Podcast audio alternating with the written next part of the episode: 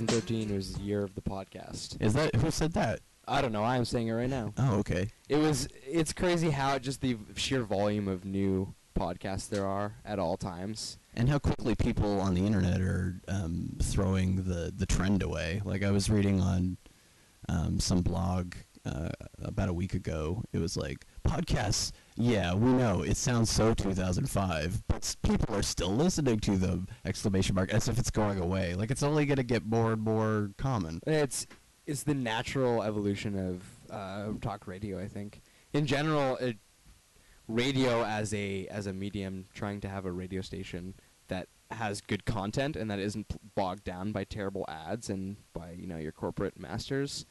It's a hard thing to do nowadays. All radio stations pretty much sound the same. They pretty much have the same quality of content, and any talk radio, is, you know, just know, Dean Blundell recently just got thrown off the air because he's a complete homophobic bigot.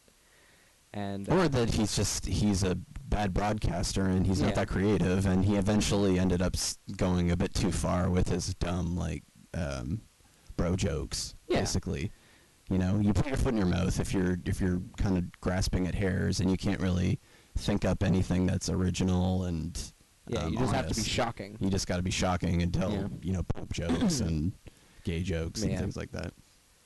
Yeah, I would say there's there's a couple of things going on. I, I'd say that um, in general, uh, there's been a real return of the oral culture, and Yeah. um, in general, like uh, the ability of people to um, just broadcast on the internet and. I don't know. What what are the other things that would make people switch back to telling stories orally instead of reading books? Uh, I Is it just that it spreads more quickly? Like you can one thing that's always been really powerful about music and musicians as artists is that you can listen to music while you're doing other things. yeah So it spreads a little bit more easily. yeah the storytelling uh, when you're listening to someone, it's a you know a pretty one-on-one feeling moment, and you have to pay a lot of attention. You can't really be multitasking when someone's telling a story or when you're trying to like read or listen to an audiobook or something like that. You can't multitask that well without uh, you know re- losing some of the meaning and some of the context. Hmm. I think the the internet in general has provided a lot of interesting ways for people to get back to storytelling. Just in general, the the kind of stuff you see on Reddit, where someone will pose, um, you know, like nurses, nurses in America. What are your craziest stories? Like, what's the craziest thing you've ever found in someone's ass? Or just you know all that kind of. They just pose a question, and then there'll just be these massive replies of Mhm. someone who goes through this like really detailed, awesome, usually really gross or really funny story. Um, that they might not have ever really had a chance to tell anyone under that like s- under circum- any circumstances, right? Like it's sort of a weird story about something that you found in someone's ass at work that maybe has not been brought up at dinner or between your friends before. And so the the internet gives like a kind of nice uh, s- kind of clean place for you There's never been uh, an outlet for stories like that in the past. Like you think about um, how the Stand-up culture's changed. Like there used to only be print, right? That was the only way to to connect people with ideas. In the past, you either wrote a book about a subject or you put it in a newspaper and it went through a printing press and got passed around to people. and then there was a television period where um, people were able to broadcast ideas on public spectrums, but it was also in a very conservative era politically where um, you know Christian forces and, and other like conservative forces were trying to keep everything on um, the television stations very uh, traditional and Yeah. PC, Yeah. you know, fun for all ages kind of stuff. And then uh, the internet comes along. And it comes along at a time when there was huge corporate consolidation that were making the traditional TV stations and the traditional radio stations completely banal. Like Yeah. I don't know if you remember, um, about eight years ago there was hysteria going on um, about uh, cl- uh, what is it, Clear Channel buying up all of the radio stations. Yeah. They yeah, bought up l- the majority of the radio stations in North America, and um, there was a lot of uh, there was a lot of anti-corporate protesters that thought that that was like one step closer to 1984, and Yeah. you know the corporation is going to own the airwaves. What will we do when the corporation owns the airways? Yeah. And instead, what happened is these huge companies spent billions of dollars to buy up those stations Mhm. shortly b- before they became completely irrelevant Yeah. by the internet. Yeah, exactly. And now and now podcasting and you know, internet radio stations and streaming and pirating and everything has made the idea of radio as a, a format to get your music or to get your news or to get your talk, your It's chat. been democratized. Yeah, Now everybody can have a radio station. absolutely. Yeah, and for free and do it practically for free. Um, put whatever content they want and And suddenly the story about the nurse finding uh, strange objects in people's butts has a channel. Because it's not a mainstream thing. You're not going to hear it on public airways or on public TV. But you can hear it on the internet. There's there's plenty of places if you seek it out. That's the thing. The internet pretty much has uh, everything that you want. All the kinds of stories, any kind of weird porn that you might want, any kind of music that you might want. And I think that that's scary. that should be really depths of the internet. inspiring to artists. If you if you know a lot of artists and people who do creative things, um, you might be you might be um, if you're if you're going into art and you want to do creative things in order to um, show off or to to get attention for yourself, the internet can be uh, a dissuasive force because it just feels like nowadays everybody is creating stuff. But I would counter that point by saying um, exactly what uh, you just mentioned that if you have if you're honest, you have a unique story that's different and you have something to contribute to the, the global conversation that's kind of going on Right. online. And if you're honest and uh, you show your colors and you put something that's that's really true to you, that's original content, and you'll eventually find um, there'll be even if it's like just two or three people you connect with, you might end up being the voice that resonates with that person, and you know that's uh, that's an important thing. Like you, you think back to all of the crazy shit that we've listened to over the years, like stuff that you found really moving, Right. and you think about um, people just like you put it together, and you think about like the the fears and the, and everything that they had to overcome in order to publish something at a high level and send it out into the world, Right. and how you should be like grateful, right? Like I, I totally understand um, fan mania sometimes. Like when you think of all of the great art that you've liked. Imagine uh, the person that, that made that stuff had just found it too hard, or they got too scared to share, or they got too um, sidetracked by their lives, or you know whatever the excuse. Imagine all of that cool stuff that you liked over the years had never been put out, and how s- much sadder the world would be Yeah. if people didn't take a stand and do stuff. Well, I think So it- anyways, an interesting point too um, about the sheer amount of content on the internet and how that can be a bit of a deterrent for someone else creating.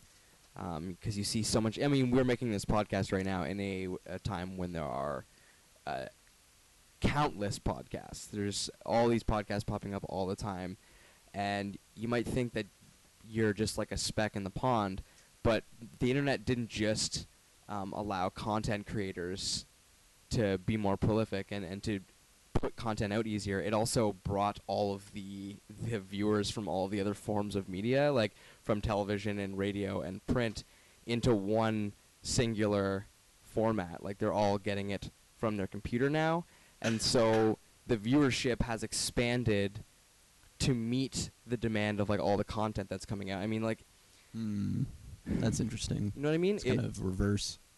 yeah, it's you can't be afraid of how much content there really is out there because for all the people who are making content, there are plenty more who aren't, who are just there to consume it, who are on the other ends of that computer just like waiting I mean, to consume it, what it comes down to like. is um, there's uh, in in Seth Godin's book, um, I think it's Linchpin. He talks about um, true fans, and the the main goal of an artist in the the modern age is just find a thousand people. You just need a thousand true fans, people who really care about what you're doing.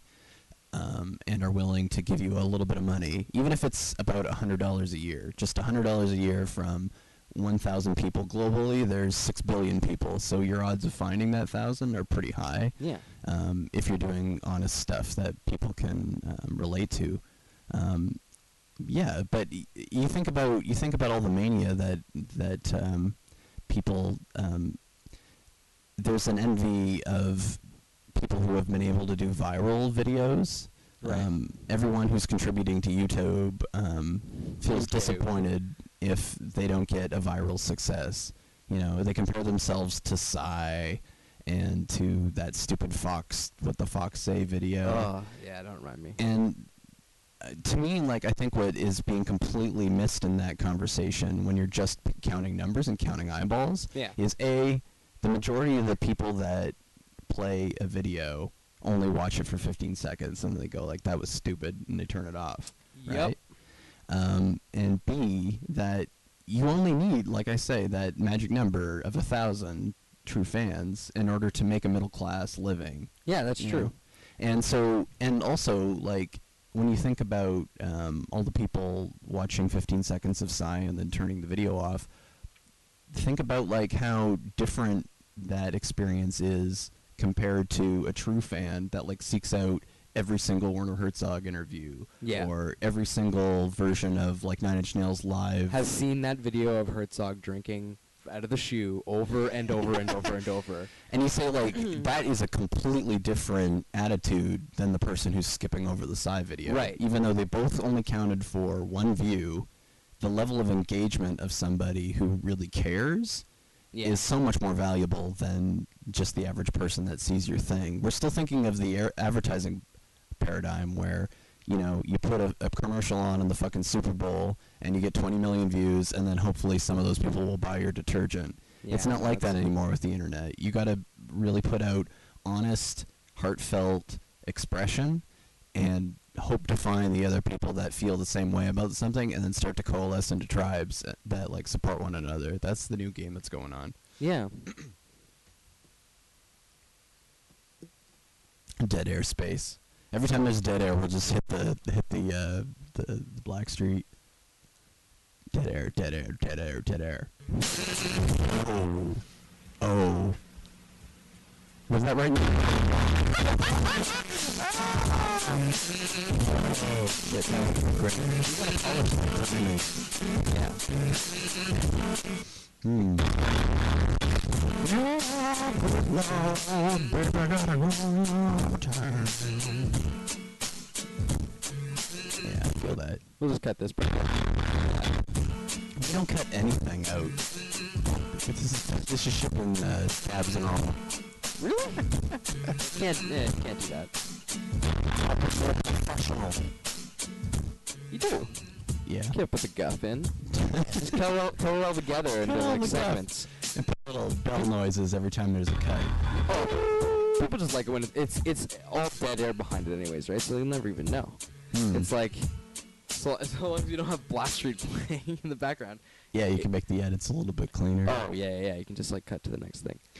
You really need like some sort of remote device so that you can just hit the Blackstreet whenever, you know, or just keep your finger on the space bar all the time, and then Yeah. whenever there's a, a pause, you just boom. Cue it up.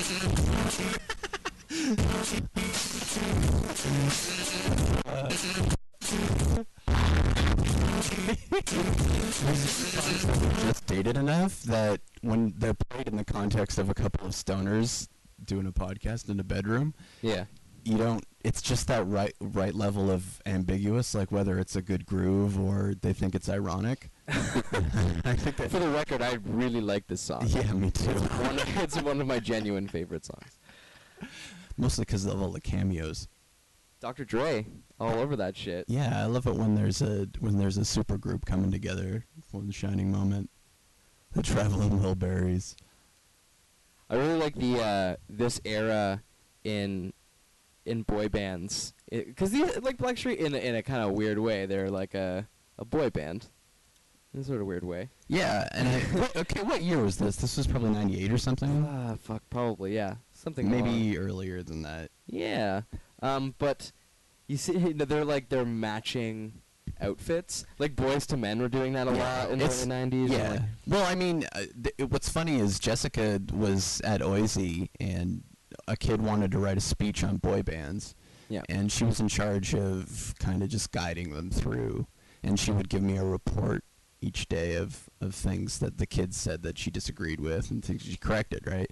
And so this little kid who's probably 10 years old wanted to do a speech on boy bands. And she's like, oh, that's cute and the person s- starts their history of boy bands and they're like the first boy band was the beatles and blah blah blah. And she goes beat by beat how the Beatles became the most famous band in the world and the most influential artists of their time, Yeah. and how um, you know Justin Timberlake has gone on from boy bands to like kind of glamorizing the boy band. And like as far as Jessica was concerned, like all she her side of it her- is just like oh those bands are manufactured and the songs are written by committees. Yeah. and it's banal anyway and it's only for little kids. So she had like a very negative opinion of boy bands. Yeah. and she told that to the little kid right? And then she came home. She's like i can't believe she that the kid thought that the beatles were a boy band. And she's going on about that. And i'm like jessica they were a boy band yeah. They. it just they happened to be amazing and they transcended it but originally they were marketed in like the little suits and stuff and Yeah, brought on Before they went to India and went crazy, they were just a boy band. Well, even before that, like they were very, very talented. Yeah. It just it just so happened that a producer had plucked them out of obscurity and packaged them and put them on television shows with the intent of them being a famous boy band. Right. But they happened to be a bunch of like kids from Liverpool that had been playing in strip clubs for the last um, you know, 18 months straight Yeah. and had gotten their chops like really, really well yeah. um, put together. But yeah, that's that's a funny thing. Like um, I was um, I was reading an article about um, how, when the music industry broke, like when it started to collapse, Right. and it was describing um, the late '90s. There was a consensus among the major labels that they had cracked the business code for recording.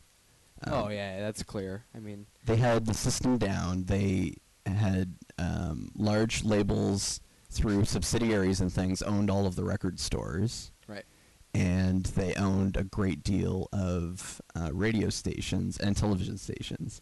And so between um, radio, television, and the record stores, they could have their own record stores purchasing albums on the first day Yeah. of release, which would then boost the sales of the record, even though they were buying their own Their own albums. things, yeah.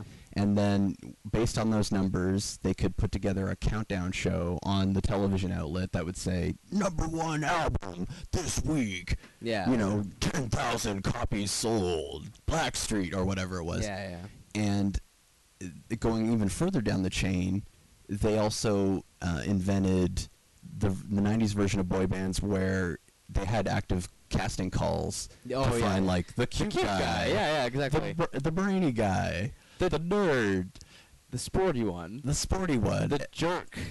and they put them. They find like the they have to have like one soloist, so that's like the Timberlake kind of guy who ca who's got really Who good actually chops can and really can sing. sing on the parts where they need it yeah. and um, they put the, the group together and they pretend that they've been they write a backstory about how they've been friends since they were children Yeah. and uh, they're coming together for you know the one shining moment to see their dreams and, and be recording stars and then they get a committee to write the album which is usually consists of three decent singles and a whole bunch of filler Yeah, yeah. and then they put that through the chain.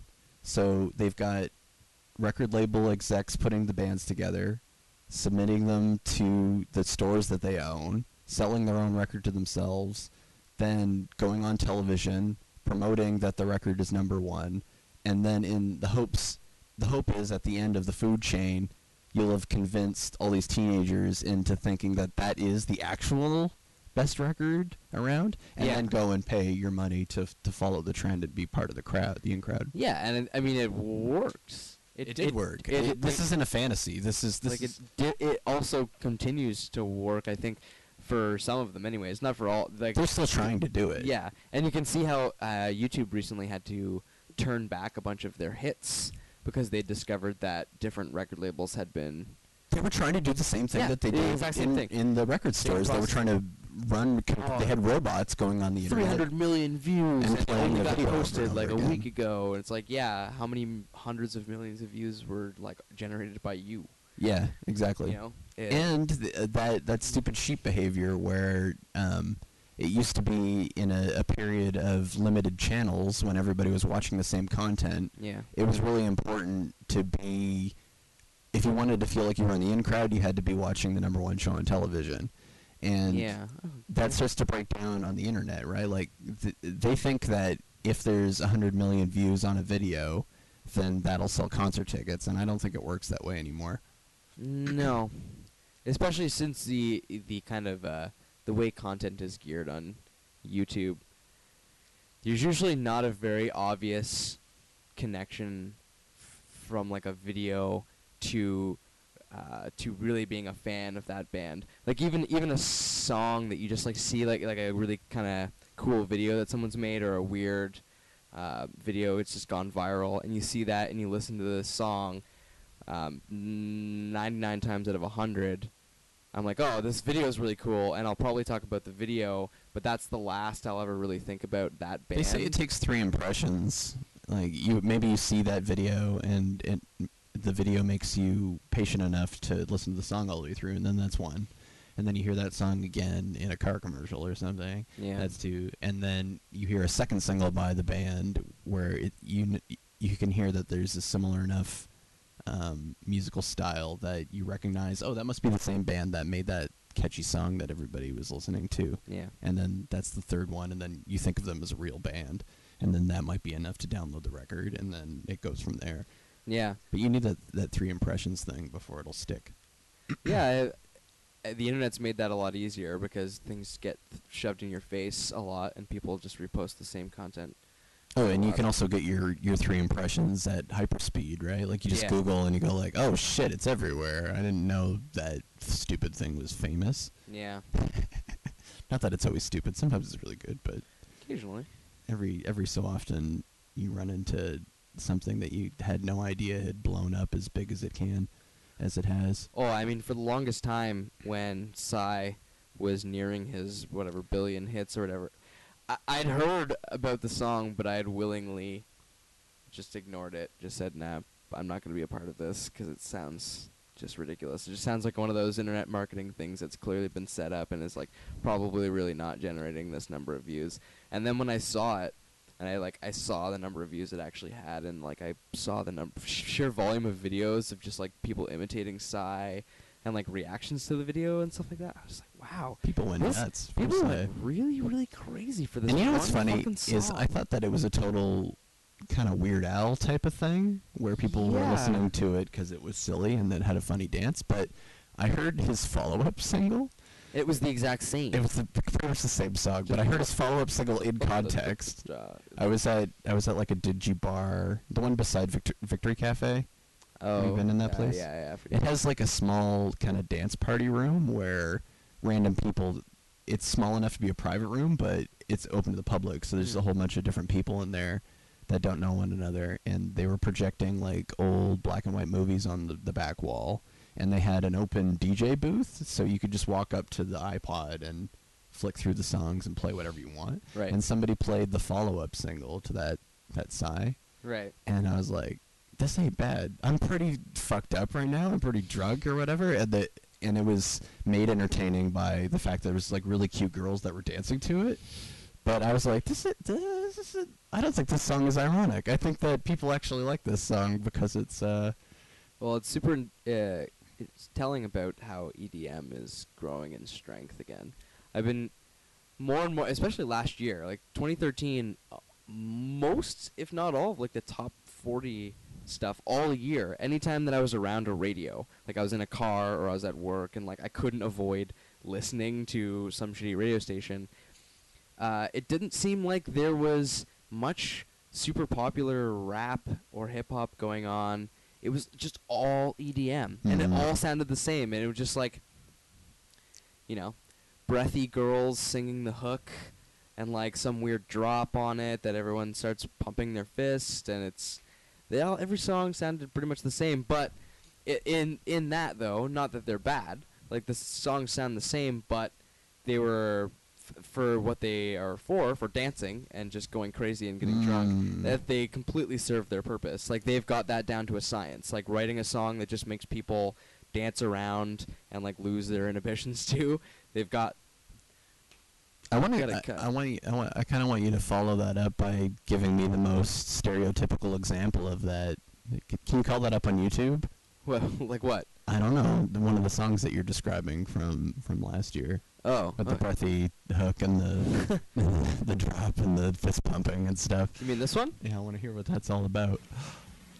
Um, and then if this is from last year. That's amazing. No, there's uh That actually brings me back to my childhood. one uh one song that kind of comes to mind is this this song. Uh, I ended up looking it up because I had heard it a few times. I was just like, what the fuck is that? Um, it's a artist called Zedd. The song's called Clarity. Clarity by Zedd. Um, I'll just play a snippet. And of this it. is on the radio? This is this was a big song. This, This is is like a big song like a radio. big summer Alright. song, I guess. Oh, look at that YouTube advertisement. I don't know anything about anything. You don't got Ad Blocker Plus, son? Nah, fuck it. Oh, it's it's so great. I just let the ads piss me off. There was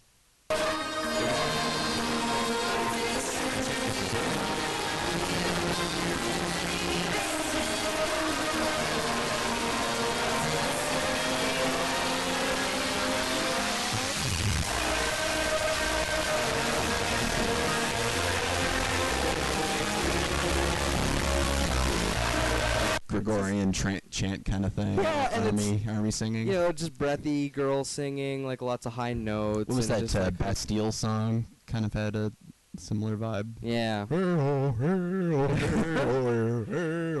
Yeah, and I mean like that that Daft Punk album came out this year, and I feel like they they wouldn't have taken a taken a chance on putting that much work into an album unless they thought that EDM was something that actually had money in it again. Because I feel like Daft Punk They didn't want to have nobody listen to it. Yeah, I feel, I feel like they disappeared kind of because they lost faith in the strength of electronic music compared to all the other top stuff because they just became like a bit irrelevant compared to what else was really popular. The two Daft Punk robots are like, EDM is leaving. We must, we must retire. But yeah, and then they saw the resurgence where just you know people really wanted to just forget the f- forget rap and forget the complexity of music. Just play a fucking beat that I can move around to. Make the ladies drip. And they put that song out, the Get Lucky song, which was the massive like summer song. Like I couldn't go anywhere without hearing that And uh, song. the thing that that was- surprised me about that song is, if you didn't know it was Daft Punk, would you go, "Oh, this is probably the new Daft Punk"? Like, there's there was nothing characteristic about that. There's one part in the song where like the vocoder comes in, and it's that classic like Daft Punk vocoder. Yeah, uh, I want sound. the robot voice all the way through. Yeah, and but no, it was seriously. It just sounded like uh, you know, just a popular dance song. and it very had- retro. Yeah, it had like a disco-y beat sort of going on. Too. It was more or less a disco song. It feels just like disco is coming back in a way that's uh, it's super subtle, and no one's ever gonna call it disco ever again. Disco is always on the verge of coming back. It's- There's always one big song a year that has that disco that kind of stuff. disco vibe. Arcade Fire has a bit of disco on that Reflector I album really too. don't like that. album. No, you didn't like it. Nah, You're in the minority. I'm glad to be there.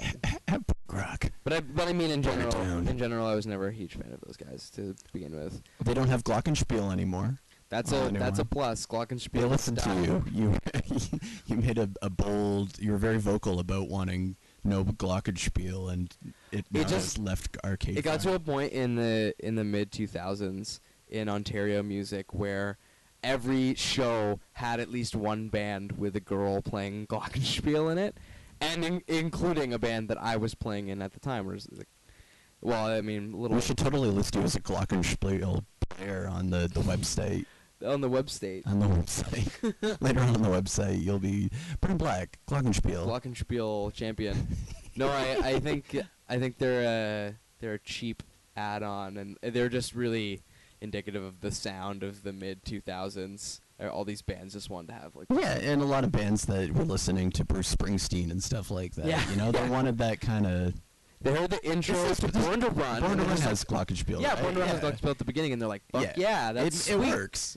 It kind of it's it's a way of making um, rock music a little bit more fancy. you know, so you It's can adding a, a tinge of class without having. let the rockers dream. you don't actually have to know. This is bedtime music. This is bedtime music. Hit the guitars, let the guitars play. The the only thing I would say for any band that has a glockenspiel is upsize it. Learn how to play the xylophone. Just take it all the way, rather than playing like a kind of. Is that all it is? It's just a, a mini xylophone. yeah, more or less. Oh, why do they call it glockenspiel instead of It's, mini I think xylophone? I think glockenspiel is the. If I'm not mistaken, it's the brand. it's the German for mini xylophone. No, I- if I'm Pass me my glockenspiel. glockenspiel. And where are your papers? Where are your papers and your glockenspiel? Um, yeah, no, just uh, like I mean, xylophone's awesome. Full size xylophone and someone who can rip on it sounds great. Fucking a lot of Especially look at the double hammers. Yeah, a lot of Zappa music that I wouldn't like otherwise. I like only because it has an amazing xylophone player just Mm. going on it. And Steve Reich too has Yeah. has some good xylophone in his songs. Yeah, I saw. I, I can't. Re- I never remember her name. I'll, uh, maybe I'll look her up. But I went to the Toronto Symphony Orchestra uh, probably about f- six years ago. Did you fall in love with a xylophone player? No, no, no, no. I saw. Uh, it, it was a really. Uh, we went to one of the the rehearsal shows or whatever at the TSO, and one of the performers was this deaf percussionist. She was a. Uh, she wasn't born deaf. She at one point could hear, um, but she was just this insanely amazing percussionist, and did this huge set where she played like three different styles of percussion. She did like a wood, and like a tonal and a steel. Um, but she did a huge part where she played xylophone, and it was unbelievable, ex- accentuated by the fact that she couldn't hear a fucking note she was playing. She couldn't hear anything, and one of her tricks was she played with uh, with no shoes on. Mm, She she could feel the vibrations. Vibrations, That's yeah. common. But that's still also like vibrations is one thing for like atonal percussion. If you're just playing drums and you remember how like drum beats go, then yeah, that's like no problem. But she was playing a f- xylophone. Mm. She was playing notes Yeah. and She must have had really sensitive feet. Sensitive feet or just like a I mean, maybe at that point, once you you're that good at an instrument and you go deaf, you lose your hearing. Maybe you just hear it in your head. Maybe like once you know a C is a C on the piano or like uh, this is this on the xylophone and you lose your hearing, you can still confidently hit all of those things and You write. got them, it in your muscle memory. yeah, it's in your muscle memory and maybe in your mind. Maybe like you're still able to like manifest what a C is without being able to actually hear it. I think that that's probably what's going on. I think what also might be going on is your brain does a, a really funny thing when it loses connection to one of its inputs, like whether it's your sight or your hearing or your voice. um, it kind of it seems to rewire itself. You know, like how someone will have a, a stroke in one part of their brain, and then after a lot of coaching and hard work, they end up relearning the ability to speak, but it's using a different part of the brain than the one that was damaged. Yeah. I think that there might be some trippy shit going on with um, people who lose their hearing. Like the brain is searching for um, a new stimuli to, to to fill that connection or to like interpret that data. Yeah. Um, and so I wouldn't be surprised if the the sensation of touch in the hands and the feet became more sophisticated to the point where you almost could hear with the vibrations that are coming in through your feet. And what I mean by that is um, there was a really interesting YouTube clip with um, Richard Dawkins. He's the atheist guy, right? Yep. Dr. Richard Dawkins. And um, I love it uh, when these people like Dawkins get asked questions about scientific stuff. Because so often, like Dawkins is just interviewed over atheism stuff because he's kind of a an activist in that regard. Right. He's become a bit of a pop culture. But he's he knows his he's really famous in the first place because of his deep knowledge of genetics. yeah. And um, he had been asked um, a really basic question about um, about senses and like how I think it was it was kind of a stoner question about being in the machine or something. And um, Okay. he so he was asked a, a question about senses and uh, somehow he was able to get on the topic of bats and echolocation and he had like a really interesting take on it that um, I had never considered. Um, I don't know if you should just call it up on YouTube so that he can you can hear it direct from him. But basically, to paraphrase, the idea is that um, bats see by echolocation, but we shouldn't imagine that as us being in a black a black room, a darkened room, and us trying to figure out our way around the room by the bumps and the noises that we're hearing. Yeah. He was saying he was theorizing that um, what it might actually be like for a bat is that their echolocation is so sophisticated that the brain is actually interpreting those sound waves and turning it into visual data. I love the Daredevil movie. I love the Daredevil movie, Yeah, right? Ben Affleck's echolocation Mm-hmm. allows him to just see. He is a not blind person at that But point. that's what Dawkins is is is um, suggesting, and I thought that, that it was it was a really interesting um, take on it because he goes as far as saying that, um, like even the the visual um, the visuals that we see,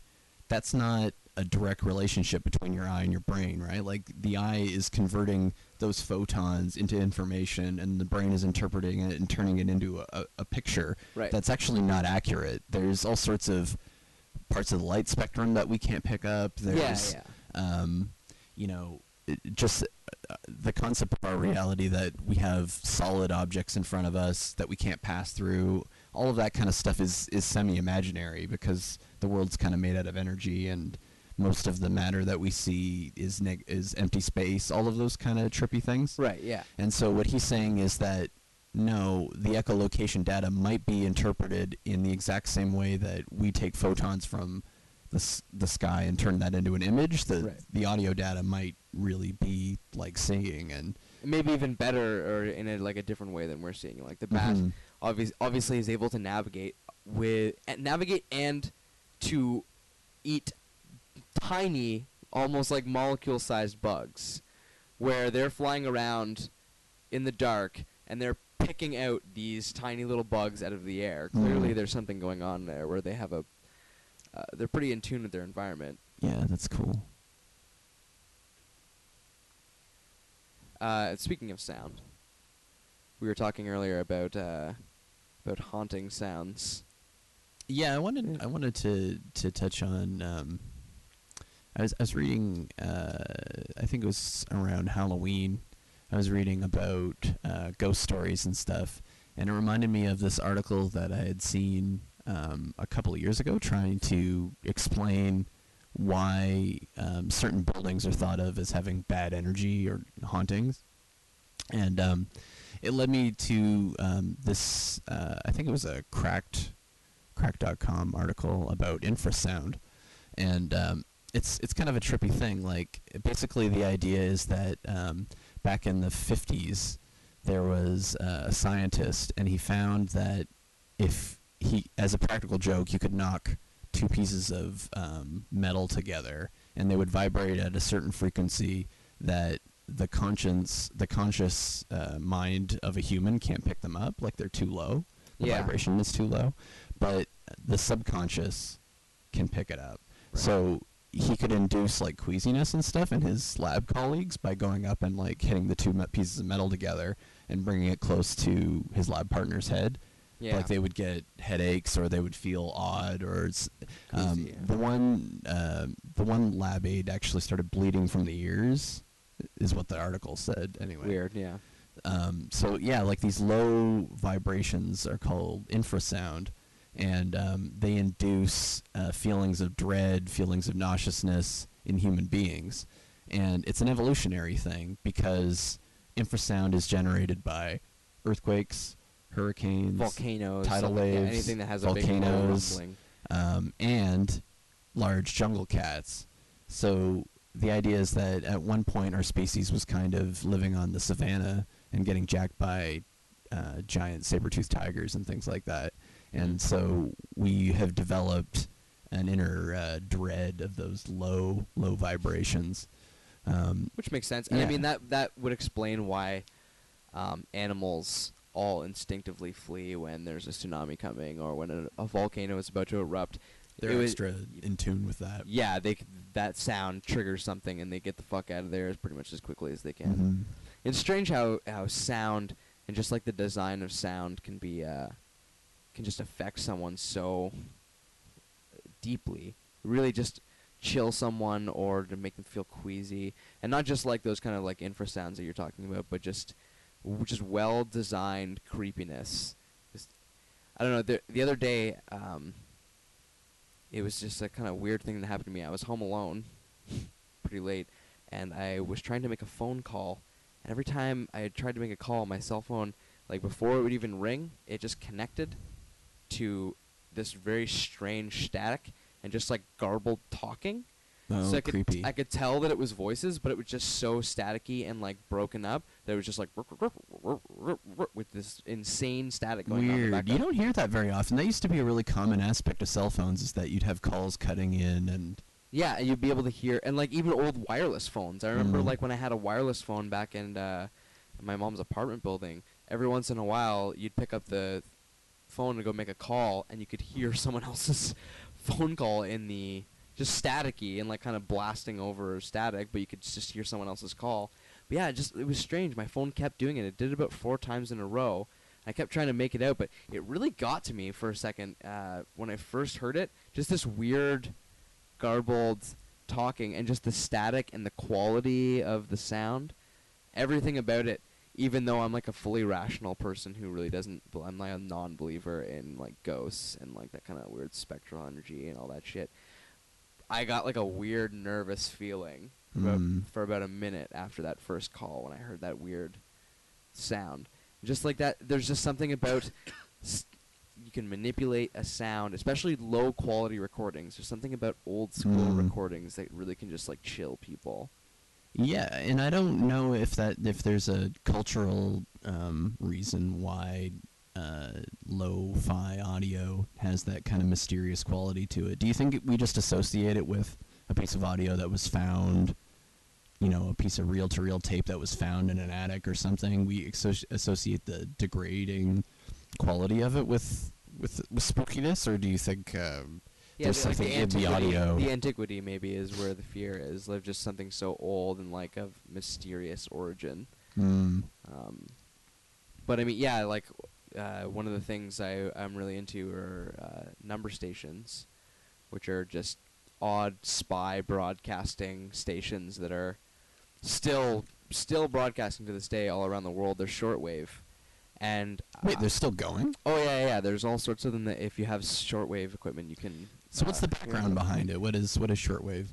What is shortwave? Yeah, is it like ham radio or something? Yeah, ba- Yeah, basically, it's just uh, it's just a di- it's a certain kind of broadcasting.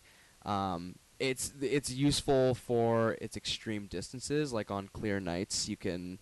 Is it Uh, like CBs and in trucker, uh, long haul trucker cabs, that kind of thing? Yeah, and uh, you, they have, y- you know, on a really clear night, you could pick up stuff from, you know, halfway around the world, um, with shortwave. Hmm. Um, and yeah, there are all these these stations set up that are kind of World War II era in origin um, that just broadcast number codes.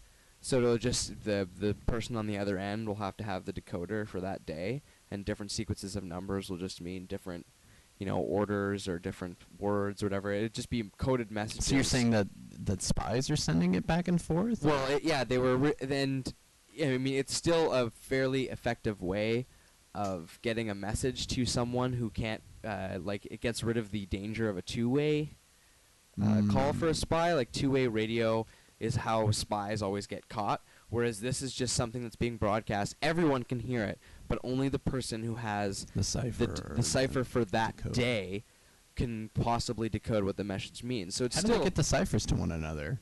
I mean, you probably you probably leave with it, right? They probably like make a cipher for. Oh, they have like Bible that says cipher for January 25th, cipher for January 26th. Yeah, yeah. Just ha- it, it probably it could even just be as simple as like each day a different number equates to a different letter, and every single day that changes. Like the number that equates to a different letter changes Far on out. every single day. Mm-hmm. Um, so they're still operating all over the world. Um, and there's this amazing collection of recordings of them called the Conet Project. Uh, and there's just something about the quality of the audio that it's like, you know, it's kind of creepy that they're spy stations to begin with. That's a sort of interesting notion of these, like, sort of. Uh, clandestine transmissions that are being broadcast all over the world and like you know what what's going on at the other end of that transmission Yeah. that's one thing, but the actual quality of the sound, because shortwave doesn't have a really good staying quality, like the farther you are away, the more blustery it is. And they go like because all the countries know that they run number stations, they go as far as jamming each other's stations with bubble jammers.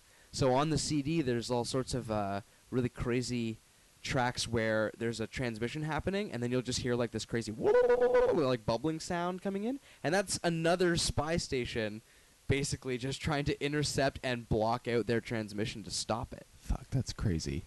It's interesting uh, that the Cold War has such a funny dynamic with people having battles over something as abstract as radio signals.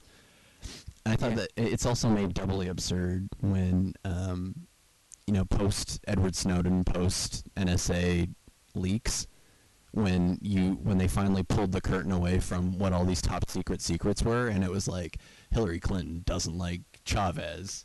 You know, Yeah. they don't want to sit together at the United Nations. It's like so and so thinks so and so is a bitch. It's all just like high school politics. It's basically what they've been keeping top top secret. Well, I mean, I could see why they would do that because politics is all a game of like you know, being popular.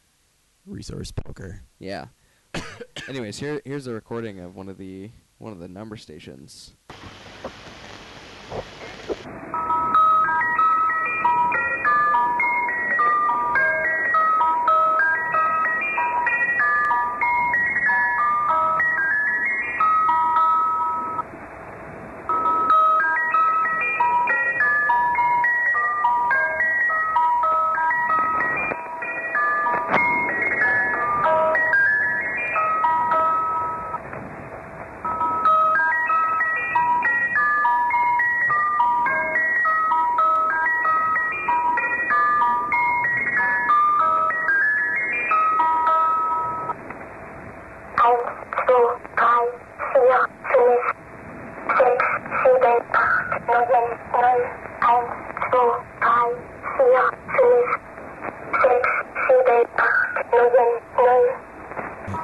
Switch frequencies too, right? Like every once in a while, they just throw the frequency around. Um, here's no, here's another here's an example of their jamming one another. Um,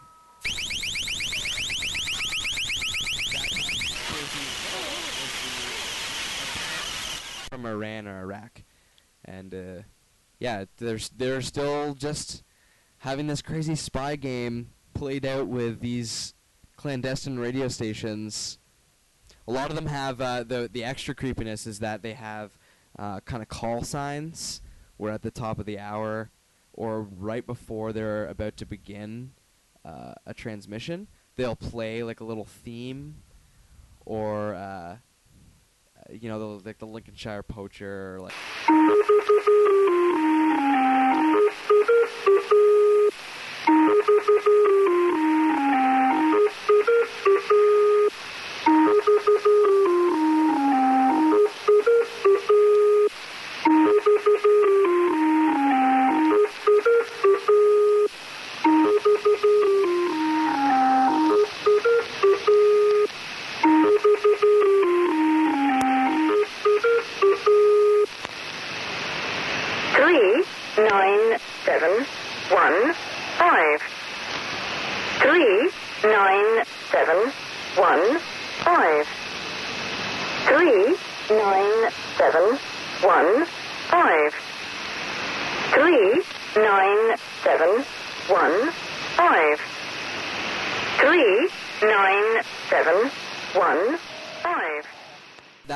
to be used for the British Secret Intelligence Service. Oh, cool. So Yeah. it's just some some working class lady reading off the numbers. She doesn't know what they mean. Probably not. Yeah, that's right. Three, one, seven, five. Here, here are numbers for today. Three, nine, seven, one, But- five. But what do you think it is about that low, kind of low quality and the static, and what is it about that sound that just for almost everybody just sort of has like a across the board like inherent creepiness in it?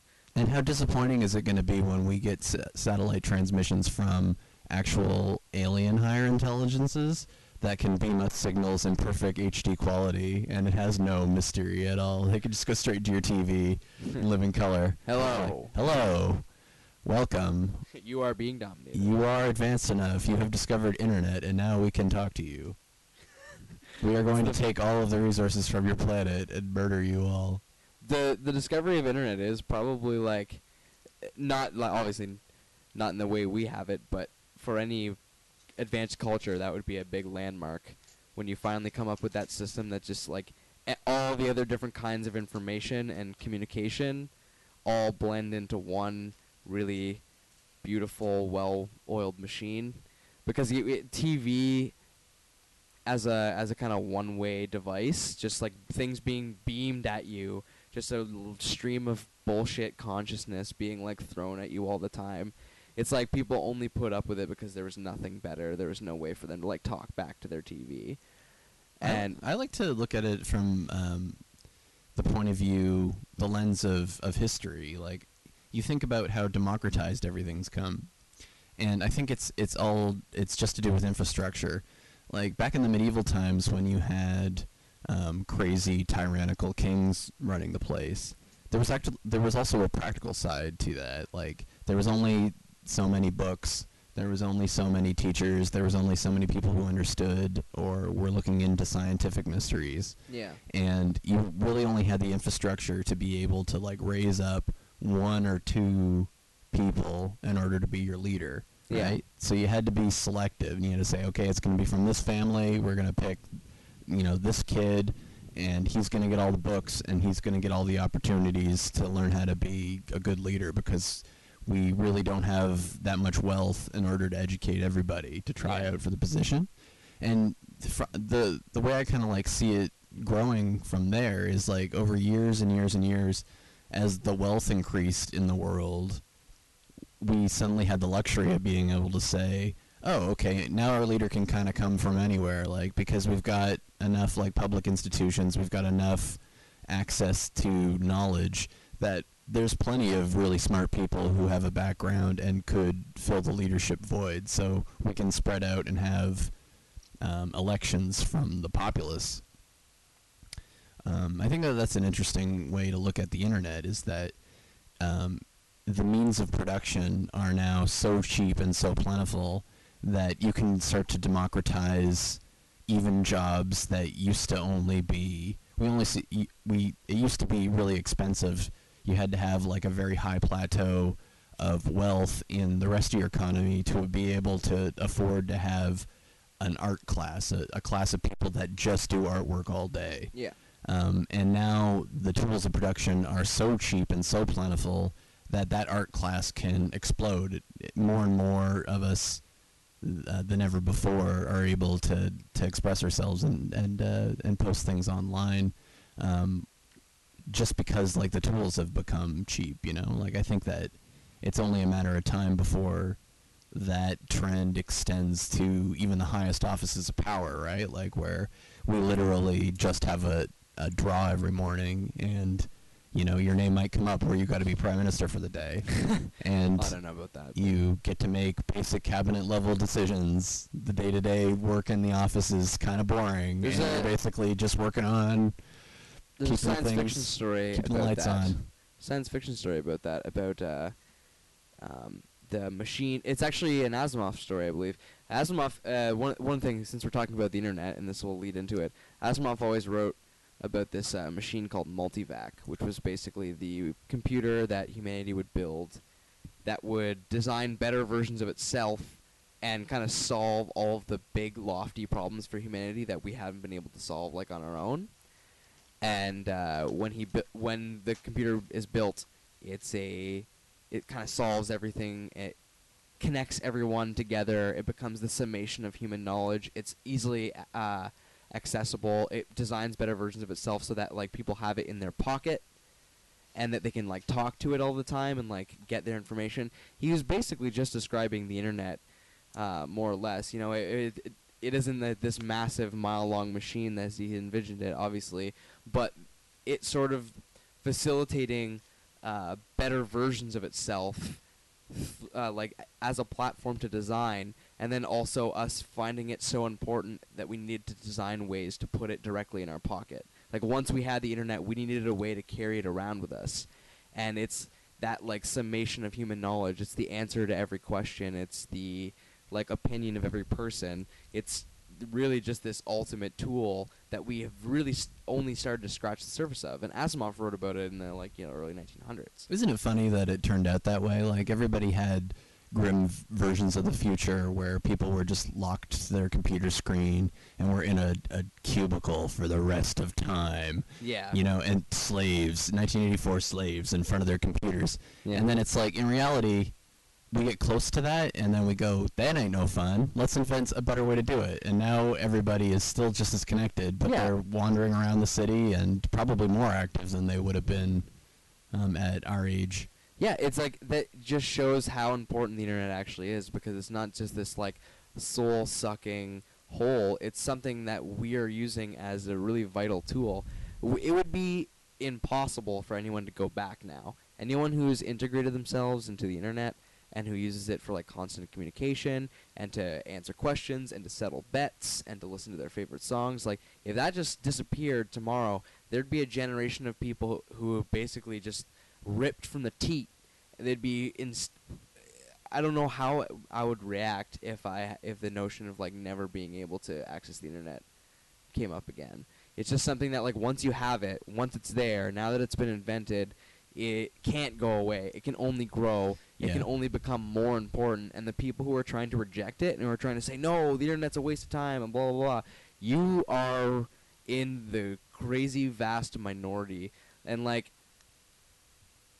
it's it's gonna be pretty much the only thing that's left in the future. I mean, all of these other forms of media, radio and television, they're all going to be turned into just. It's all just content. It's, it's all just it already is all just content. Yeah, the the internet is all that and more in your pocket and on your TV and like you know, it's just everywhere. It's going to be built into our entire lives, and you have to start questioning. You know, they blur the lines of um, who you are on the internet and who you are in real life, and whether or not it's any different. The the interactions I was ha- I was thinking just the interactions you have with someone on the internet and the ability to like maintain a friendship with more vigor and with more regularity than you might be able to in your like working life. Um, it's a crazy tool. I like the people who have, you know, hundreds and hundreds of friends on Facebook. Bef- before, when it was like MySpace, you'd just be like, "Oh, you never meet all those people, and you, there's no possible way you could have any meaningful interaction with them." But Facebook has kind of changed the game, where like you know you meet these people in real life maybe one time, they go on your Facebook, and you might end up having like a ton of interaction with them without ever seeing them ever again Yeah. and you get to know about them in the same way that uh, you would if you were just being straight up friends. If you were just like, hey, let's hang out. I don't expect this to happen because Facebook doesn't do anything interesting with with their privilege, but it'd be really cool to have um, a setting in Facebook where you can basically set your profile to on air, like public, and at random, it'll fix you up with friends that through algorithms it's decided that you have a lot in common. And that you would be interested in hearing from that person, even though you haven't met them. You're basically talking about internet dating at this point. But, no, but I'm talking about for culture. I'm talking about Yeah. you happen to be fans of all the same bands, so you might enjoy Brennan Black's like Facebook feed more than you than these people you went to high school with. So it Yeah. starts hooking people up, you know, That- to being friends. Th- those algorithms basically already exist in online dating. You just have to repurpose them for everybody. Because that's for all. sure. That's what all it does, right? It just tries to make these matches based on like you know, gives you a couple surveys or something like that, and then just like, oh, you guys like the same bands. You guys answered like these questions the same. You're probably gonna get along with one. And I think it might be necessary because um, me and Todd Julie did a Nuit Blanche exhibit. I think it was the second year of Nuit Blanche, so maybe 2009 or something, um, called the Secular Confession Booth. right. And uh, basically, the concept behind it was we had an all white booth that basically showed the silhouette of the person you were going to be confessing to. hmm And we had random strangers come in off the street and get two minutes in the booth where they could basically um, talk about anything they wanted completely anonymously to a flesh and blood person Right. and it was a fascinating thing. It was a big hit, blah blah blah. But um, what was crazy was talking to the people who had heard the confessions afterwards. You would never uh, guess like what the number one confession was. What was that? Well, most people say like it's probably oh I cheated on my girlfriend or boyfriend. That was common, but the number one confession was I hate all of my friends, but I don't know what to do about it. Huh. So I feel like uh, there might be a need for Facebook to help get friend groups together, right? Because I think that there's a lot of closet people out there that have interests that are very different than the friends that they grew up with, and they're feeling like totally isolated. They can't find other people in their tribe. Yeah, I mean the internet really helps to facilitate getting out of those uh, hometown friend groups because it's just so easy if you think about it when you grow up with someone for so long. Uh, you just it just they're always around, and it just feels so natural to be their friend, even if you start really not liking them anymore. I've Or- yeah, it was it was a very sad story. Like I sat in one of the, the confessions, and the person was just like, you know, you know what? I don't like them, but they're all I got, you know, and I don't know what to do about it because new friends, people. if I could tell, like, I mean, it's, I know it's not easy for anyone to. And it's it's it's not a um it's not an incest or what would be the opposite? It's not a um a faux pas to have lots of friends. You can still keep the what the lame ones that you don't like. yeah. You could just also start hanging out with people that have similar interests to you. But anyways, like some people who are feeling trapped, maybe they don't have the the skills or they don't know the strategy for finding people to connect with. I think that Facebook would that would be an interesting service on Facebook to be able to But I mean, th- that in a way a already happens without them without them actually facilitating it. And I mean, they, they sort of do in a way. They have like suggested friends on Facebook, right? But based on how many mutual friends you have. but it's And- only mutual friends. Yeah, that I don't know if that works. But that, I mean, that's an because that's there's six degrees of separation between you and everybody. Yeah, for sure. But I mean, I think that's a good place to start is mutual friends, and I, I think Facebook also gives people a platform to uh, to learn about someone without actually having to put any effort into it, which I'm not sure is a good thing. Like if you can just uh, determine what someone is like and what they like and enjoy in the span of two minutes without ever having to talk to them. Well, I mean, we're going on. How many years has Facebook been live? They have quite a bit of data built up about your your personality and stuff. Yeah, I always wonder about that and about their their just the sheer amount of data they have to offer, like behavioral studies Mhm. and like psychiatric research. They like And just appear into the minds of the masses. And some people, I'm pretty like I don't post a lot of super personal shit on Facebook. I just post a lot of jokes and videos. It's really just a.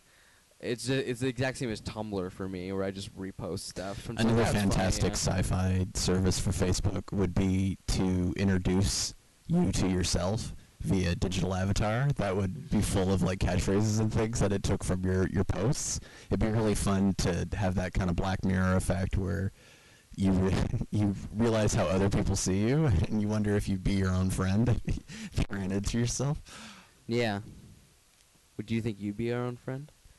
Uh, yeah, I, I think, um, fuck, I think that I have enough personality mirroring that I probably would be pretty cool with myself. I wouldn't, if I sensed I was being obnoxious to myself, I'd kind of back off. You know, you know how some people that rub you the wrong way. It's it's they don't know what buttons they can push and what ones they can't. Their empathy's not at a level where they go, "Oh, Brendan's not is bored," or "Brendan doesn't like what I'm saying," so I should. Yeah. Well, that's. I mean, body language is pretty telling. I feel like people just need to pay more attention to body language in general. hmm It's always easy to tell whether or not someone is fucking bored by yeah, what they're staring you the opposite direction. Uh huh. Uh huh. What? Yeah, yeah, as, yeah, soon, yeah, as soon as it gets sure. to that point Thanks, in pal. conversation, you need to Thanks, pal. fucking just stop whatever you're talking about. If someone is is like constantly checking their phone or like looking off, or, they haven't inputted anything into the conversation in a while, like they've just been saying yes, they've just been affirming. But have you ever over. But have you ever played a show where they're the ones that instigated the conversation, and you're trying to to be um, friendly to them because they're a fan of yours or something, but they seem to want, be the ones that are bored, even though they instigated the conversation. Yeah. Have you ever had that I effect? I don't Yeah, think so. I I've can't had that. recall that. I've had a lot of people come up to me and just like talk at me, not to me, Right. and they just talk at you, and you're just like, "Yep, Yep, and it doesn't even matter. Like you could just be doing something else, and they're just fucking at you. Right. I don't like to be talked at. Yeah, yeah, yeah. I, I guess that's that's what I'm describing. Um, there'll be people that that are coming up to you to either network or probably probably mainly to network. I see they just saying. they just kind of want to introduce themselves and give you their business card or something, but you try to be more friendly than that and make like a, a real connection. Yeah. And they're kind of like, okay, okay, yeah, yeah, yeah, all right, okay, okay, and they're looking, they're already looking for the next person they're going to talk to. Yeah, yeah, okay. I sort of encountered something like that, or just someone who, who when you're talking, they turn off, Mm. and then they'll respond, and their response is usually to something that you said. I've had this so many times where I'm talking to someone, and I realize that they're not listening, and then they just start talking again, and it's really what they've been doing for the past few minutes. That they've been in their own head constructing this next cool thing they're gonna tell me, this like ne- next awesome thing about themselves. and they'll start off the, the sentence by going, "Oh, but what about this?" And it's Or completely like that, not yeah. segue. from the thing you're some some about. kind of really awkward segue of like, and like another thing is that And what's the deal with Windows, right? huh? yeah, it's like an awkward comedian kind of trying to deliver these jokes to me. Awkward comedian. And I respond to them, and I'm just like, "Oh yeah, blah blah blah," and they're not listening. They're just like, "Oh, okay." So now I have a few seconds to like get my next bit in order. yeah, I we were, I was I was hanging out with my friend Sean in Hamilton, and he has a lot of personal trainer dudes that he hangs out with. Yeah. Some are really cool, and others are just kind of toadies because Sean's like a powerful alpha male. Yeah. And um, the one dude was uh, sitting on the couch, and we were all eating pizza and smoking weed, and we we started to to focus in on what this one dude was saying because he was he kept on jumping in on the jokes and things, and they'd be completely random suggestions, like it wasn't adding anything to the topic, you know. He would just like he would just like shout out, "Oh yeah, yeah," but it would be a joke that didn't make any sense. It would be like, "Yeah, uh, but you can't get your toes in a in a line if you don't have the mustard." you know, and in with everybody talking all at once and going back and forth, you almost couldn't catch that he had said something like completely nonsensical. But for some reason, my friend Sean was kind of in a dickish mood, Right. and he honed right in on him. He's like, "What did you say? Sorry, what? Can you repeat that?" He's like, "What are you talking about?" He's like, "That's not even a sentence, right?" A- And it, oh, uh, I don't know. It was very, very surreal.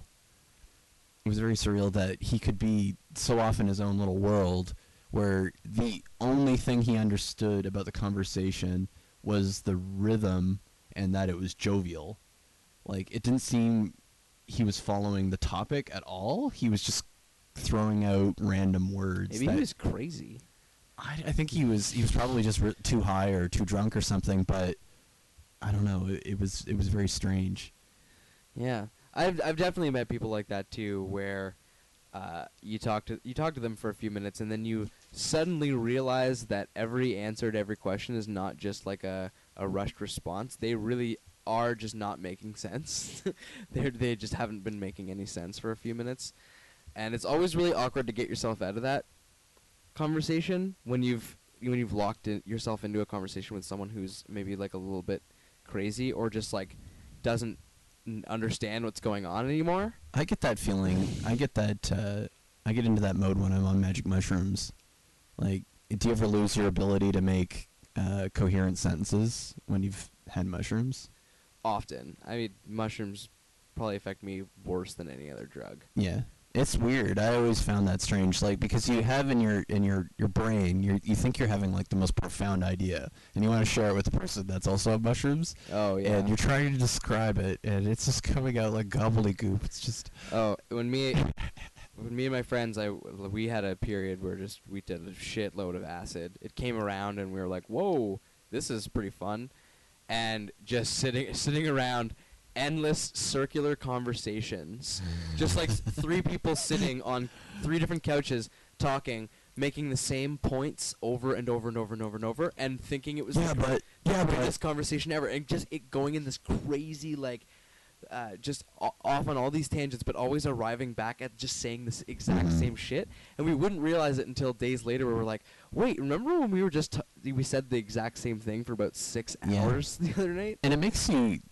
It'd be interesting to see how chants, all of the um, mystical kinds of things like chanting and, and mantras and stuff fit in to a situation like that. Maybe the mushrooms are trying to get you in tune with the people around you, and it would be kind of a trippy thing to have a wavelength that everybody could automatically default to when they're having confusion like that. just like just say I mean I, I think I, I think I know what you're getting at in that just comfortable uh, conversation that people can kind of backfire or not even conversation just like rhythmical noises that yeah, connect- that everybody can join into because it seems like when you guys are having a conversation that's going around in circles, it's, it almost I can imagine it being like a tuning radio, like everybody's kind of tr- trying to tune in on the same frequency, but they're not quite getting there, and I that's think- what's obnoxious about I think it. uh, almost especially in moments like that it was more that uh, we were too in tune with what the other was thinking. Like it was just me and like Andrew sitting in a room. We pretty much know what the other person is about to say in general without it being Yeah, on you know each other really well. And so, uh, us sitting around on psychedelics basically just means like a six-hour joke that we're telling to ourselves. that's just going back and forth around the room. Right, yeah. Um, and it it has it it's under the guise of a real conversation about something, but it never actually is, and we never actually say anything that's e-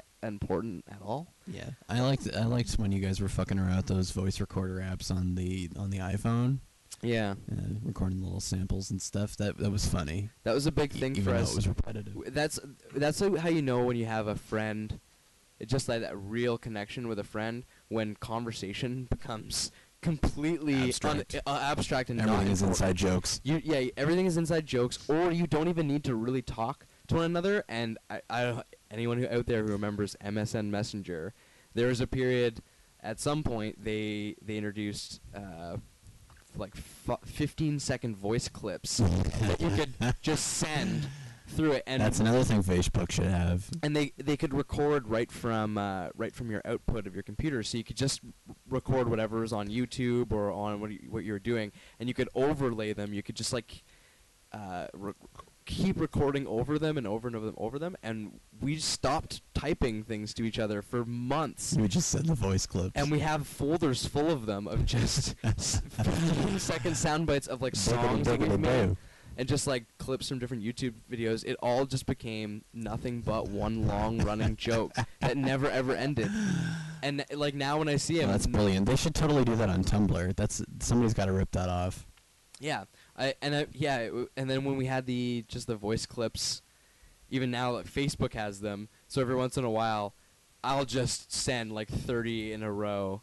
To Andrew, I won't even bother typing. and they'll they'll just be of nothing, nothing important. Fresh Prince.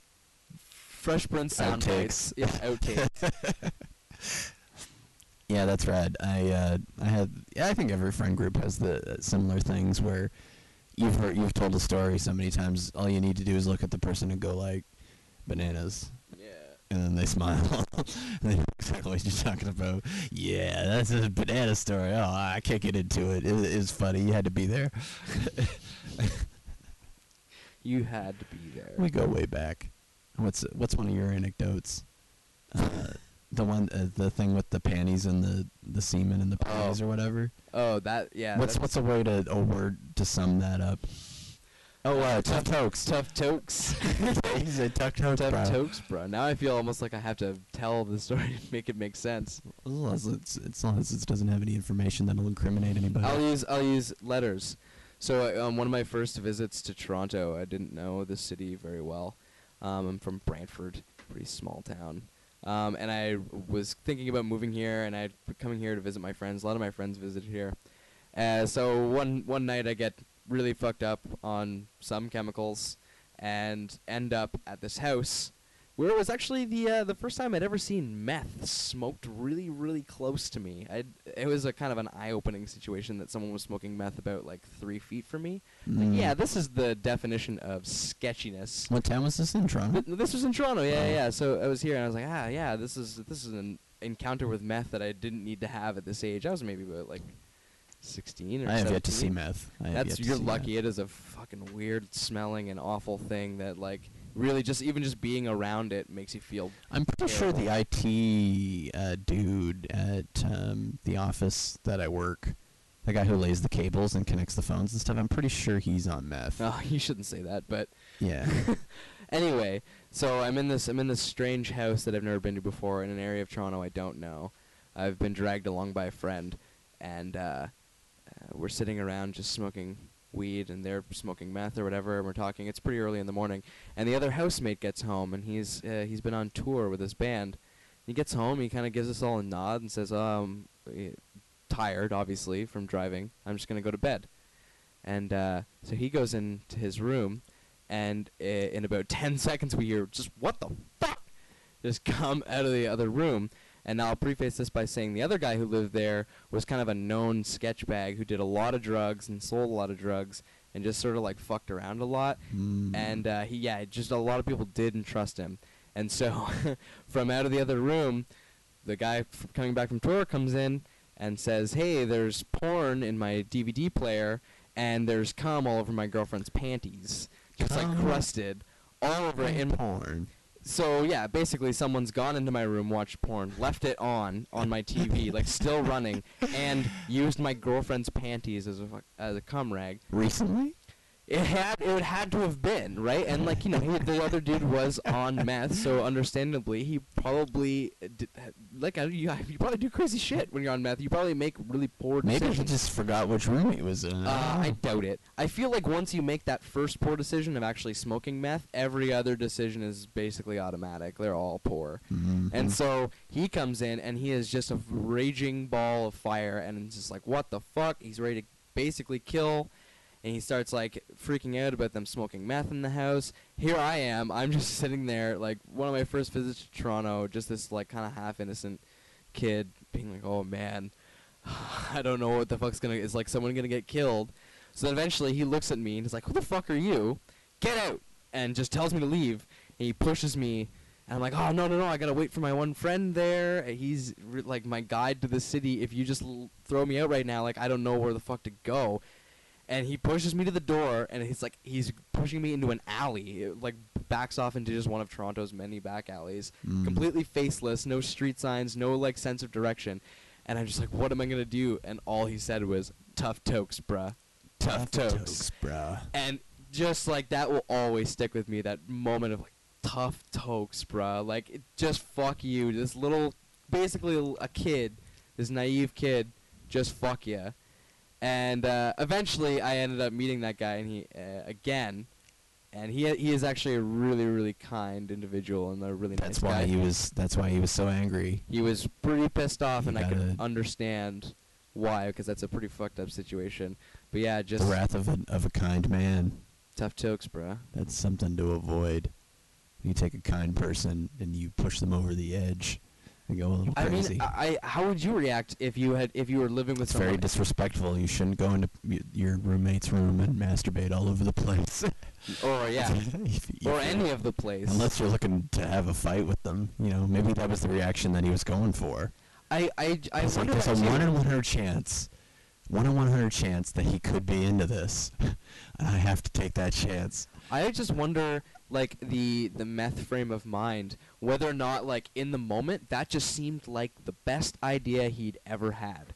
Like he he sat there and he sort of like he the idea came to his head. He's like, yeah, I should go into that room and I should watch porn on my roommate's TV and I'll, maybe I'll jerk off in his girlfriend's panties, and then he just did it, and Mhm. it seemed like a completely logical thing to do. I mean, this is a good cautionary tale. I think I'm gonna remember this if I ever talk to my future children about the dangers of meth.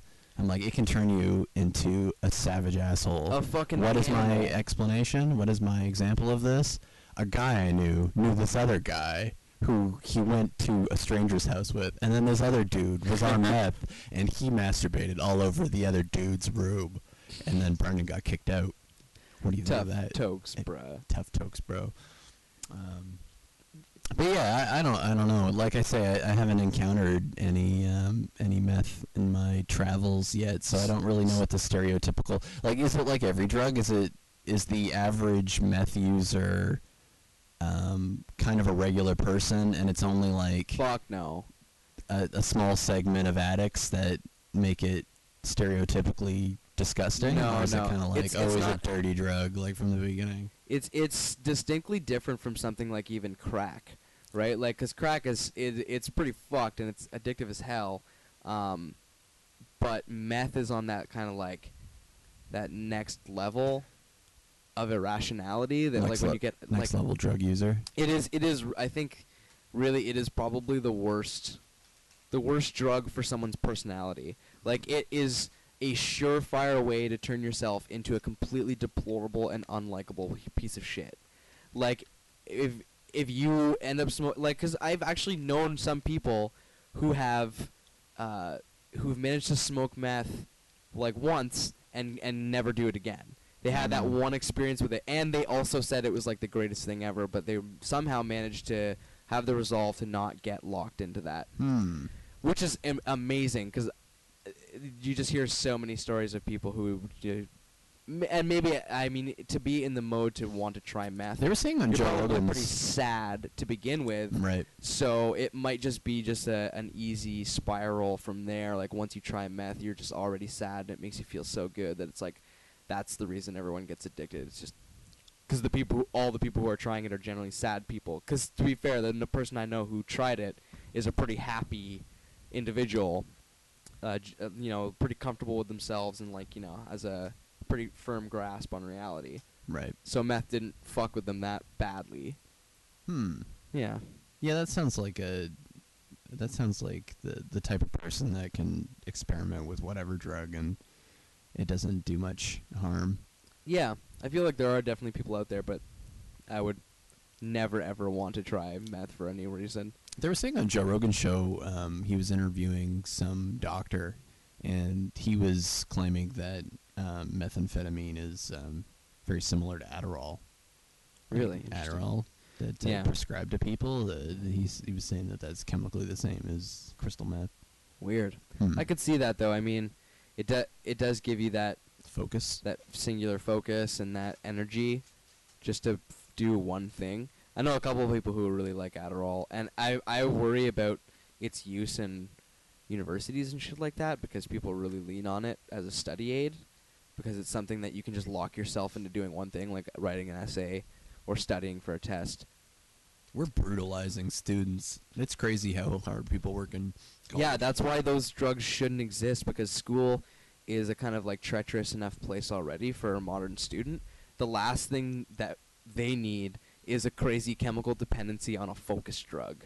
On Mhm. so, like th- something that is the only way that they feel like they can get work done properly up to the standards and speed of like the current education system. Hmm. It's scary, Yeah. and I mean, like i- it's shown that uh, the alcohol, the alcoholism rate in like high level university students, people who are in really expensive long term programs, becoming doctors and lawyers and shit like that, the alcohol abuse is insane. Hmm. They all drink because it's like the only way they feel like they can unwind, the only legal way that you can just fucking get it all out when you've been so just compartmentalized and like crammed and just stressed out for four straight years. Yeah.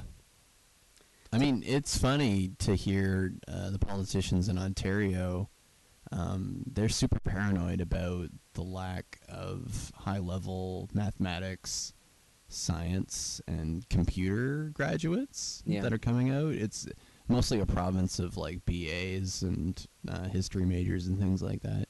And I think that the concern is slightly misplaced in that um, we cannot compete with, like, say, China. So you really wanted a lot of like high level mathematics graduates so that they c- we could do higher level programming or something. Yeah. How much more digital stuff do you we really need? Right? Like we've got an amazing connection platform that's going to be the basis of most of the economy in the internet. And we've got the tools almost worked out Yeah. like the tool the basic tools that we need in order for the internet to function we don't need like an army of robots to like uh, conquer a lot of the modern prog- uh, problems Yeah. um, if anything, it almost feels like there needs to be some editing that needs to happen now. There needs to be uh, people working less. There needs to be um, a rollback of a lot of modern, I don't know, farming techniques, Well, modern um, things that we think we associate with like a middle class lifestyle. People have got to like live simpler, drive less, have less junk that they're buying, digitize more. I've read a lot about that about how the 40-hour work week, especially with like the w- the current job market, doesn't make sense, and that like kind of this the temporary solution for creating jobs is to just cut all work weeks down, to raise wages and cut all work weeks down to 20-hour work weeks, and that doubles For the sure. amount of jobs. Yeah, for sure. Um, which is yeah, it's interesting, and I mean, those kind of things are definite, definitely changing now, and like the the ideas are becoming more and more acceptable as the generations.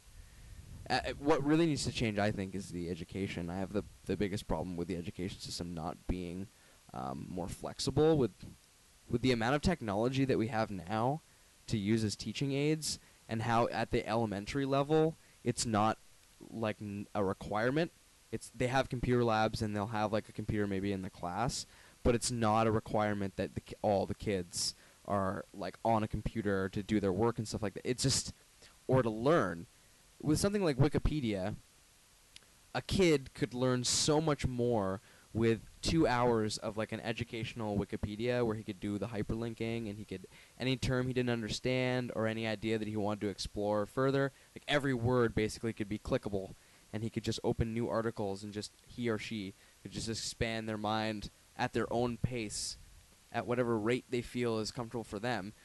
Meanwhile, our current education system still forces them to all try and learn at the exact same pace. 30 kids in one class learning at the same pace, the same things for 8 years before they hit high school, before they even have like the notion of a choice in what they learn Yeah. and every kid at that age probably has a passion that they don't know about yet and something that they like to explore and they all might stumble on it in this like set up curriculum that has been but they might never get to explore it Yeah. and they might never get to like re-examine it and by the time they reach high school and they can start they might have forgotten about that Yeah.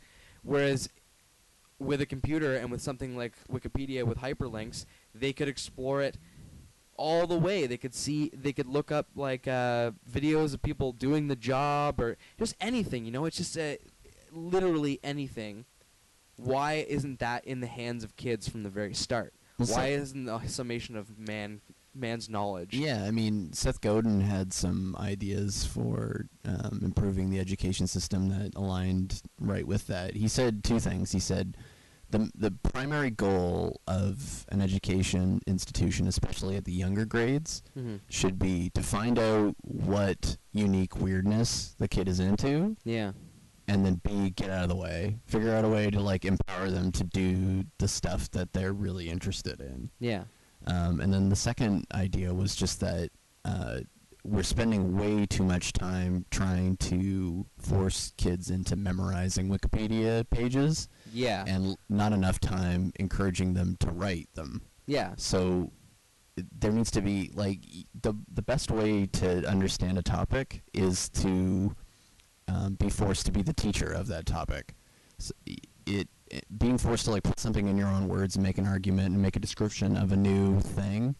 It forces you to think critically about that thing and to seek out um, hidden knowledge about that thing in a way that memorizing facts does not. yeah It- it- absolutely it- it's more stimulating.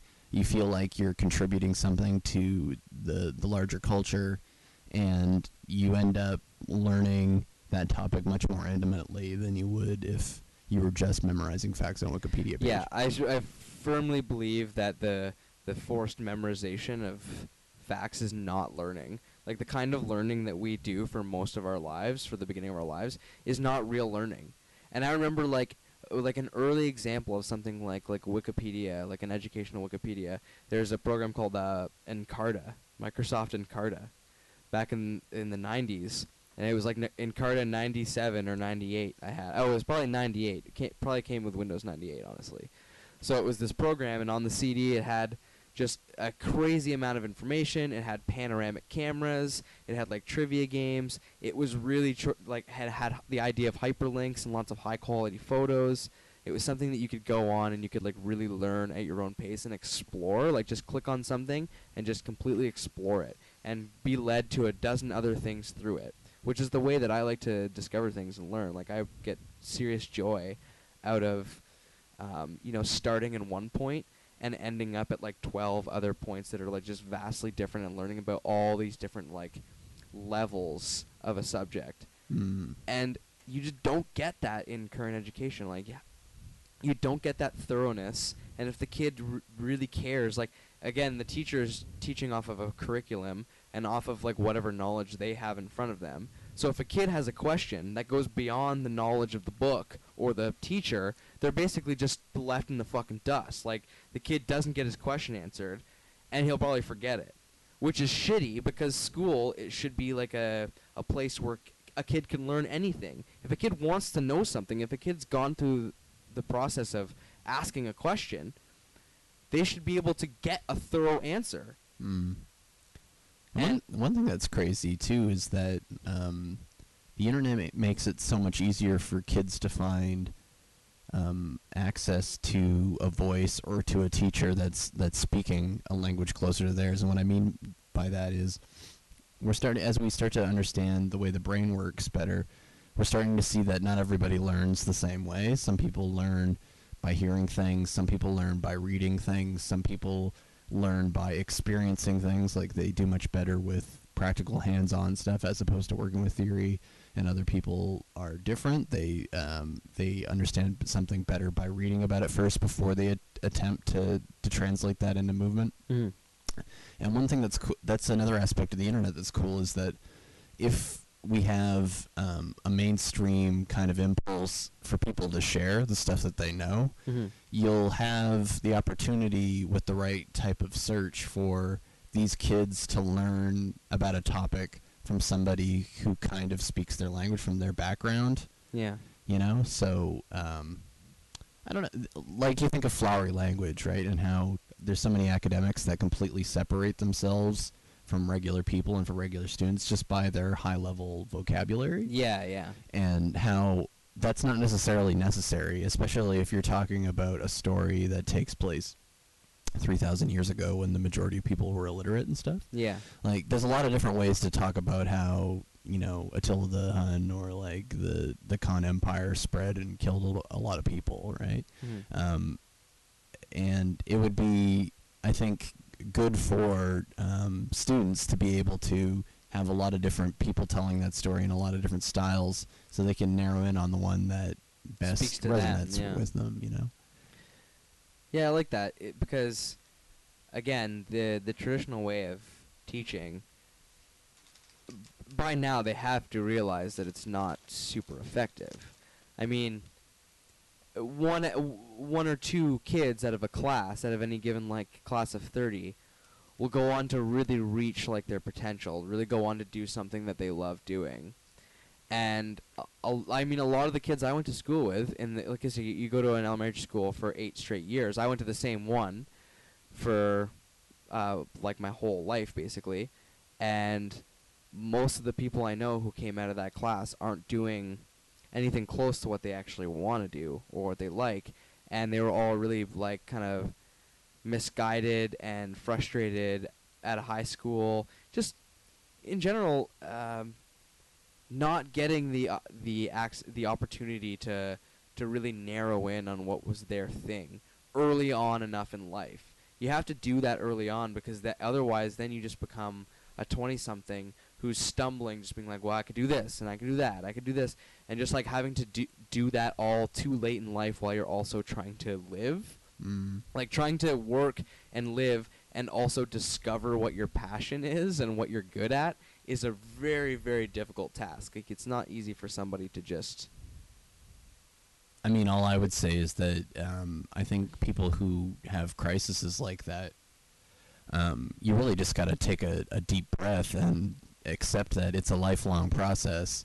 I mean, the reason that there's so many shitty adults in the world is that there's a lot of people who've decided they've cracked the code and that they're finished growing, and they decide that they're just going to be uh, grumpy and cynical on every new thing that kind of comes their way. And- that's the way. That's the best way to understand unhappy baby boomers, right? Is that they've reached a plateau where they're like, "Fucking Led Zeppelin." That was the, the be all and end all of rock and roll. You don't need anything after that. Why why ha- why listen to anything contemporary? It's all bullshit. Blah But blah blah. do you, do you not do you disagree that that has something to do with the the education process? Like someone. Oh, sure. I mean, like there's a there's a system of hoops that we're jumping through, and the idea of the game is like get to get to third base, get around to home plate, and you're a doctor. Now you can relax. Yeah. You figured out doctor at s- school. Now you're a doctor, and Now you're a you get to make some money. Yeah, and it's it's all very like formulaic where you just like you go to elementary school, you go to high school, and then you go to college or university, and then you go into your career, and then you just work till you retire, and people all golf. yeah, you, people all follow along that, um, and that's just it's just like, oh, you establish it too early that that it's that important to just to get into a job and to work it and to make a lot of money and to be a homeowner and stuff like that. It's it's so early, just beat into these kids' heads Mhm. so early that high school is going to be this like big test. Like you're going through elementary school, but once you get to high school, it's the fucking big time. And then once you leave high school, it's like whole nother level. You're going to university or college, and like you really got to prove yourself. And if you don't do good in high school, you'll never get into a good college. Yeah, I And remember on uh, Bowling for Columbine, the the dudes from South Park were saying very similar kind of thing, where it's like there was pressure on them constantly at every level. It was like, oh, and if you don't get if you don't get past math one, you'll not you won't get to math two, and if you don't get to math two, you won't be able to get into a good college, and then you'll be a loser, and no one will fuck you, and Yeah, exactly. blank, and blank, blank, blank. people blank. believe it because it's being told to them by someone who's been designated to teach them. sure, That's the and I- problem. Is that teachers are basically passing on this completely twisted view of how the world works and I mean, onto kids. The thing, the thing that um, I always try to remind myself too is like, there's no conspiracy here. Like, I completely understand why some people have that worldview because it does work for some people. There is Yeah, regular absolutely. average people that just say, you know what, I'm not really interested in my job. I'm just looking for something that's going to pay the bills, and they go through and they follow um, the instructions through college. They get the degree that they need to get the job that they want, to get the salary that they need And they that work works for a certain level of time and then they cash out and they're like i did my duty that and completely works for people. Like i understand like people. why they would give advice for others and their children to do the same thing but the uh, the reason why i think like we all got to start ringing the alarm bells is that like suddenly we've reached an impasse where the internet is eroding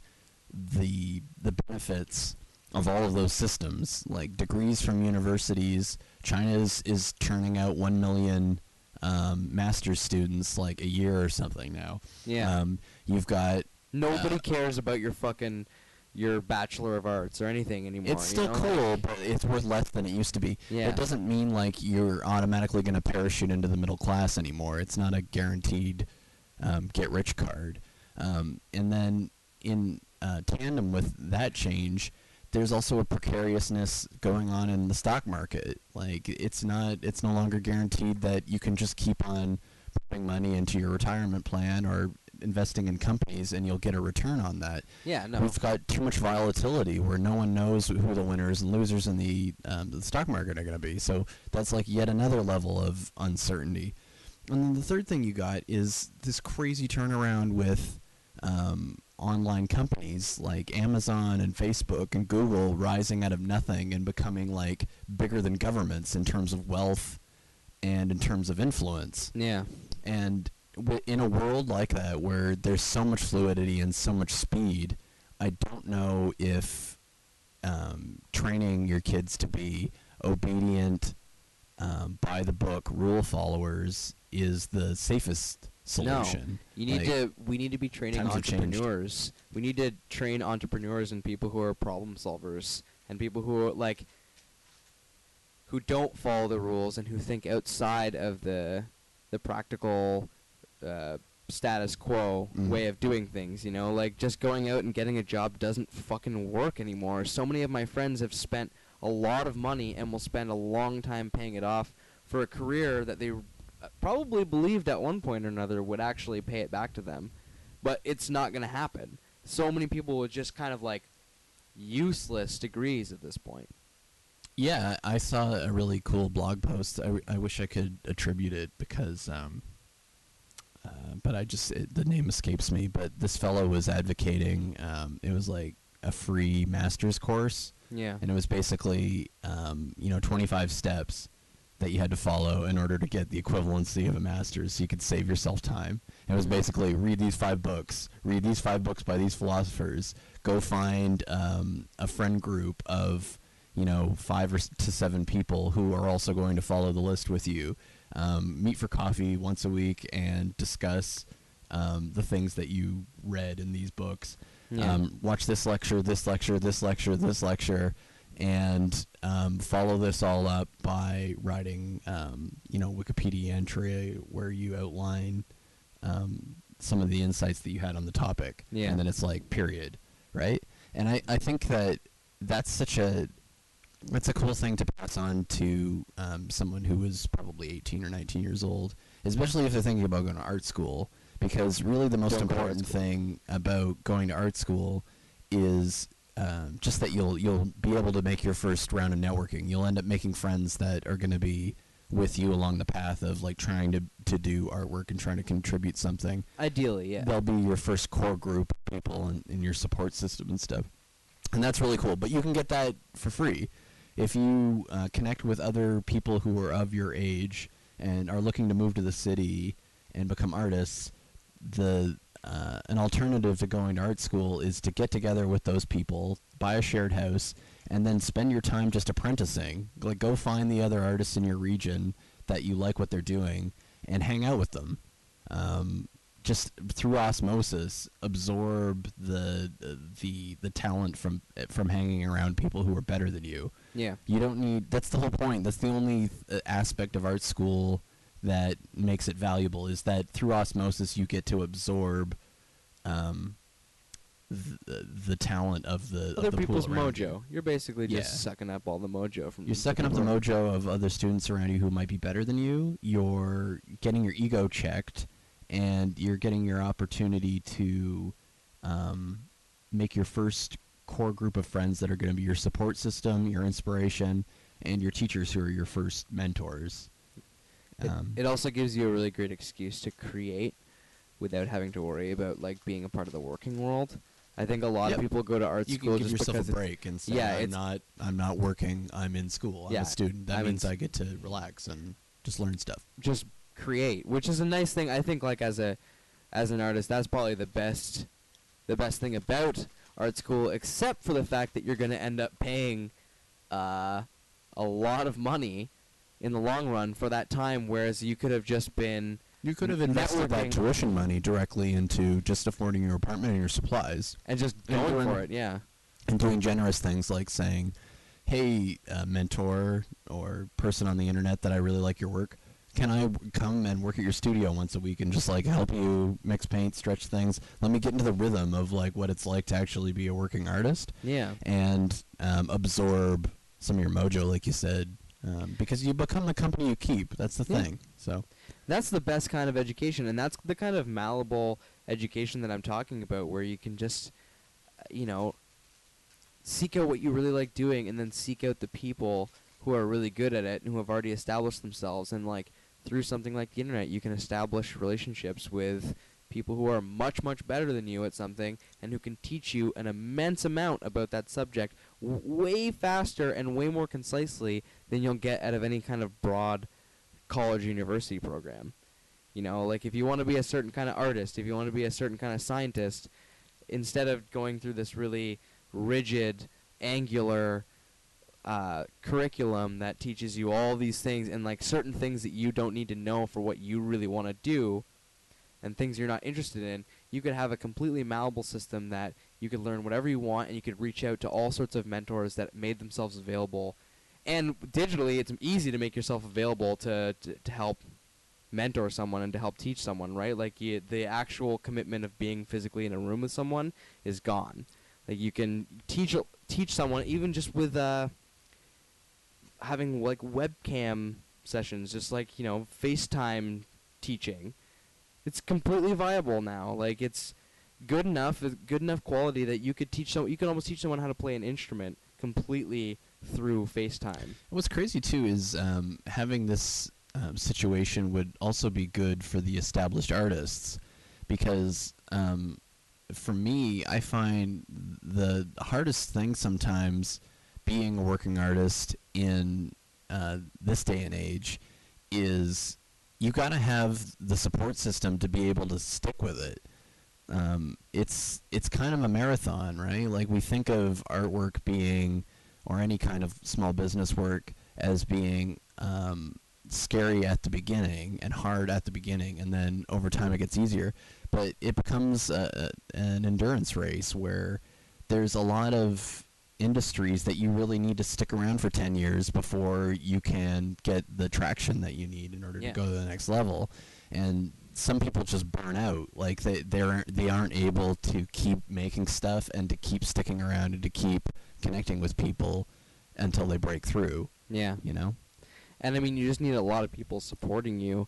And one way in which to get people supporting you and, and believing in you is to teach them to be more like you. If they really admire you and they look up to you, the way to, to keep it that way is to interact with them and to teach them and to help them figure out why it is they like you so much and how to Mhm. bring that out in themselves. Mhm. And if you can do that, then instead the person who might like you when they're going through a certain artistic phase and they just like you as an artist, they're going to like you as a person instead and 10 years down the road are still going to be checking in on the things you're doing and like what where you've gone from there because you're a real person to them. You've established communication and contact with them and you've created a kind of a legacy between the two of you that will outlast a lot of people's, you know, uh, waning interest, right? Like people like things for a little while and then they really quickly move on to whatever they like next.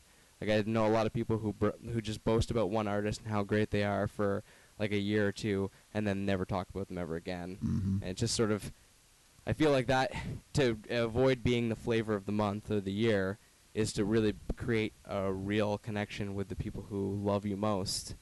Yeah, and I can't think of a better way to do that than to have a situation where it became really mainstream for artists, established artists, to have apprentices the same way that they did back in the medieval times, Yeah. where it was just part of your of your business setup where you're gonna have the responsibility to bring in um, several 18 to 20 year olds that are just going to work in your office and you're going to share your thoughts with them. You're going to share your approaches with them really, really generously. Gonna stimulate And- them, challenge Yeah, them, like the you know? same way a mentor would. Yeah. And I think that what's crazy about that is it seems like uh, a lot of sacrifice on the the part of the mentor, but I actually think that if you think of it as a, a marathon race where um, you know we've lost so many really great artists just from their own madness, right? Like Yeah. they can't handle the isolation and the the kind of like weird um, the weird isolation you feel from your family and from some of your friends if they're not also artists. Right. Like it's very hard to relate to somebody who has a regular job if you're trying to describe the kind of existential crises. You're talking about different worlds, basically, yeah, right? But if you have a support system around you, like it's very, very um, inspiring to be surrounded by young artists because you get wrapped up. You can't get help but get wrapped up in their energy, and Yeah. they'll expose you to a lot of um, influences that you probably have missed uh, missed because of your age Yeah. right? One of the things that I think is a horrible misconception about um, young people is you always hear old people joke. They're like, "You wouldn't know this old show. It was called Gilligan's Island, and I was on in the '60s, way before your time." It's actually not. That's not the case. Like young people know almost everything about culture before them, and also what's going on today. It's the it's the older people that are culturally not literate. They're not paying attention to like what's going on in their own time. They only know like the small window of when they were in college and they were paying attention to that stuff. They've long since moved on to just watching CNN and doing their job. Yeah, I mean, you always, it's it's funny how like uh, in the past you can see the kind of look of amazement on uh, an older person's face when you just drop a bit of like relatable knowledge on them, as if like they've approached this conversation like I'm 56 and you're 20, and there's no possible way other than the fact that maybe you like to drink beer that we're gonna relate on anything, and then you just tell them something that they didn't know about their favorite band, and the sheer Mhm. look of uh, of amazement and just like oh like oh that's they kind of like appreciate you as a person, but it's like yeah that's that's what you should expect out of someone who's got access to the summation of human knowledge. Like I know shit about decades and decades and decades before I was born. Because when I became a fan of this thing, I had access to, I had the the privilege of being obsessive about it. Like I have Yeah. access to everything about that band. I can Yeah. watch every like live video and bootleg that's ever been shot, like blah blah blah. It's just this and I can catch up. Your Yeah. lifetime experience of Bruce Springsteen, I covered it all in, in, in two in, like, months. yeah, a couple months of listening. That, And that then I used it up and I put it away. I'm it's done. that kind of thing. It, it's just a faster generation. Like we're ju- just so much. Uh, fa- that's what. That's why uh, we we're considered sort of the the ADHD generation because our method of consumption, just like mass consumption, really quickly and moving on, and just needing to get like lots and lots and lots and lots of different things. And uh, again, like that's why n- like nonsensical comedy and really random comedy had its boom when all of those kids came of age to like you know old enough to watch Adult Swim. Mhm. Then all of a sudden something like Tim and Eric, which to the previous generation, even to someone who would have liked Mr. Show, would have still looked at Tim and Eric and been like, "This is fucking ridiculous!" Like or just uh, been completely confused and creeped out by it. creeped out by like it. it's just too much for their brain. Whereas like understand the this generation is just like, yes, this is Yeah. exactly what I want. I want craziness. I Yeah. want something I can't ex- expect and predict, and I Do want. you find that there's something about Wonder Showzen and, and Tim and Eric that makes me feel like the only people who could have conceived that are people who have edited a show before. Like it's comedy that only comes from editing, yeah. per- people that actually are shooting and working with the footage and stuff themselves. They're not hiring somebody Yeah. to do it for them. Well, I mean, uh, uh, just even watching you edit music videos before, there'll just be parts where, like, you're not even realizing, but I'm I'm kind of sitting there and just He's like doing that same part over, over and over, and just going nah nah nah nah, and there's just like a hilarious like kind of GIF image on the screen. It's like, yeah, that's a Tim and Eric joke right there. Mhm. You have uh, subconsciously created one of the funniest things I'd seen in months. Yeah. And it, you didn't even notice because you were just in the laborious process of trying to get something ready to put Right. Put out Yeah. you know, just trying to make a polished product. And I think, yeah, a lot of that comedy, especially for something like Tim and Eric or Wonder Showzen, and definitely comes from skilled editors who Mhm. just. It's way funnier to edit material into something that's funny than to try and write something that is legitimately funny from the start. Writing a bit that lands is tough, but filming a bunch of stuff and cutting it into something that just has You a lot of. You just gotta pick the things that made you laugh. Yep, just the visual gags. You can use the visual gags and the audio gags, and you can make pretty much anything into a good joke. Mhm. And that's that's the genius of those shows, right? It's just the the kind of found footage style of uh, funny. You know, just not nothing writing, just complete chance and editing, and just like you know working with material in a way that doesn't really make any sense. I found there was uh, I was having a conversation with Cameron um, too about literacy, and um, the idea that uh, older people put forward that our culture is less literate than ones that have come before. Um, I think one f- uh, that f- that dissident guy, I forget his name, the dude with the glasses. Right, He was saying that one. he was saying that our culture is no longer literate. It's all based on spectacle Yeah. And um, he was making a different point. But anyways, uh, um, one thing that I think is interesting is thinking about how our culture is a little bit more literate. It's just that we express ourselves no longer in just the binary language, or like the we no longer just express ourselves in um, vocal and word ideas and word Mhm. form Yeah. um, the average person has a literacy in visuals and a literacy in um, vocals, and they're able to combine the two, right? Right. And there's also such a deep um, absorption of pop culture like you were describing with the inside jokes that you have with your friends Yeah. that that becomes like a whole other layer of literacy where it's no longer a symbol for a certain thought you can sum up an entire experience with like one word Yeah. you know almost like a pictogram where it's a it's a word or an inside joke that is associated with a story and it opens up like a puzzle box if you if you're in on the conversation you know the background Yeah. that's a weird kind of surreal thing and a, a form a level of expression that i think is different than um, It, it's funny because but uh, the like the Orwellian idea of newspeak is sort of the same thing, but on the negative side. Like he was looking at it from a very um, dystopian point of view, whereas the the current generation and generations to come are reinventing language and English especially, and just shortening everything and abbreviating everything and making it so that you can like s- say really vast ideas or convey really like full thoughts and barely have to like put out any energy to do it Hmm. And like the it's the same idea as newspeak only it empowers us rather than like takes away the complexity of our language because orwell saw it as like oh if you take words away and you abbreviate words and you make words all mean like the same thing and like condense them it makes it so that no one can express any like outlandish thought. Subtlety. no one can express subtlety and no one can like you always know exactly what someone's saying. Um, there's no like depth to the conversation. But i think it's uh it's all it's really done is just made things more speedy Yeah, Like, I I, mean, it, w- it's it's necessitated by the network, right? Like, what's happening is we're able to connect en masse to hundreds of people by being able to make abbreviated responses um, to those people and to keep the connection alive. But at the same time, uh, what's also going on is people are using that abbreviated language to connect to a, a wide broadcast stream.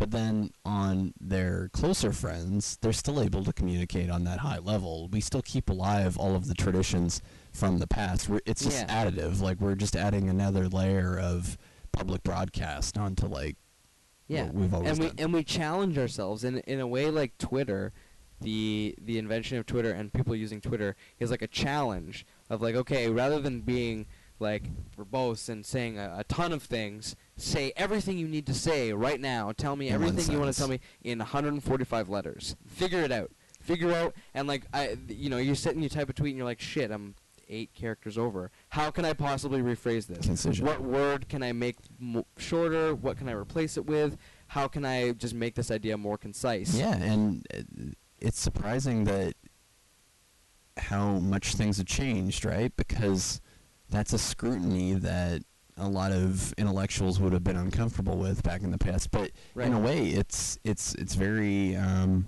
necessary to your ideas will spread more quickly and to more people if you're able to master that concision. It's yeah. And it's also a respectful thing. Like there, I think that there's a reason why academia and is suffering from a kind of like backlash or an ignorance in the suburbs where people have just completely turned their back on academia. yeah. It's it's almost become like the Latin priests back in the Middle E- Ages, right? Like they're behind this wall of elitism where they associate their value as community members as being the guardians of a secret knowledge, a secret wisdom, Yeah. and um, they want.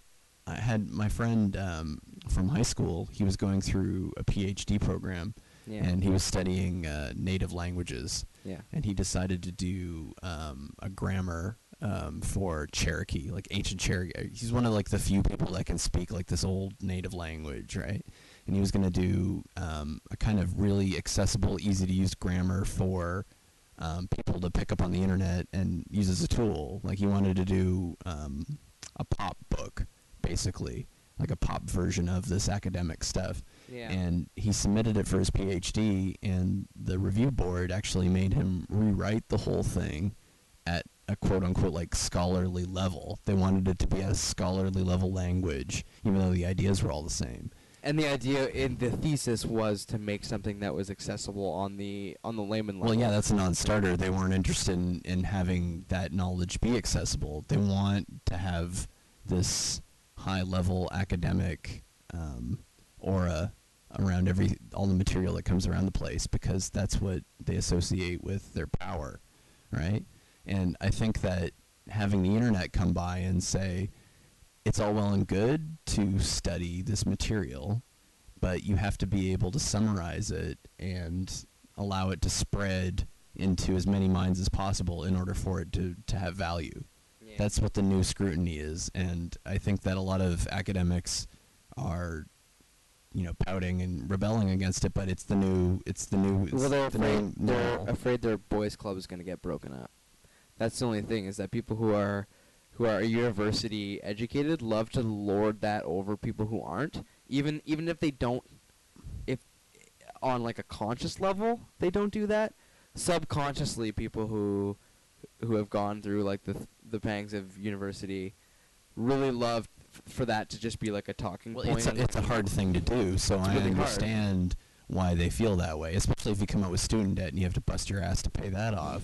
and y- they want to make they want to make it seem like their ideas and like going to university and learning these things are such like crazy grand things these incredible achievements that like oh I went to school and I learned something is like this insane achievement when really it's like explained in layman terms just about anyone with a, a working brain could learn just about anything like all of, all of the things that they teach you in like doctor's school when you when you go the second time we called it doctor school. yeah when you go to doctor's school I get to grow up and go to doctor school. I want to go to doctor's school and uh but like all the things that they they teach you the people who finish medical school yeah obviously they're they're very intelligent and they had the uh, the resolve to just dig in and stay there, even though it was really, really hard and they were cramming way too much information down their throat all at once.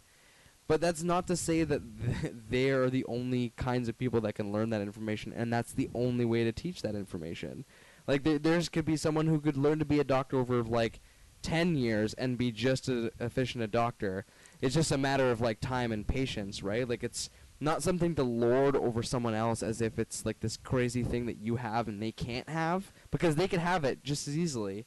You know, if you teach them, if you're willing to share the information with them, or like we make the information more accessible, then everybody is a scholar. Yeah, I didn't want to. I don't um, want to downplay the amount of commitment or the um, intensity of going through uh, a lot of like high level university Oh, courses. of is. course, it's, it's very very difficult. difficult, and I understand like why the attitude is there. That they should feel proud that they accomplished something.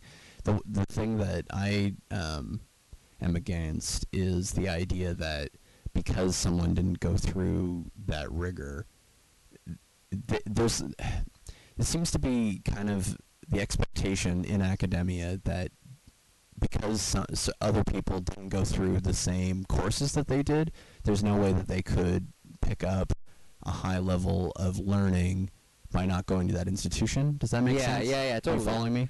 Like, I I've been uh, the idea I've been stuck on for the last like two years is that I don't believe in stupid people.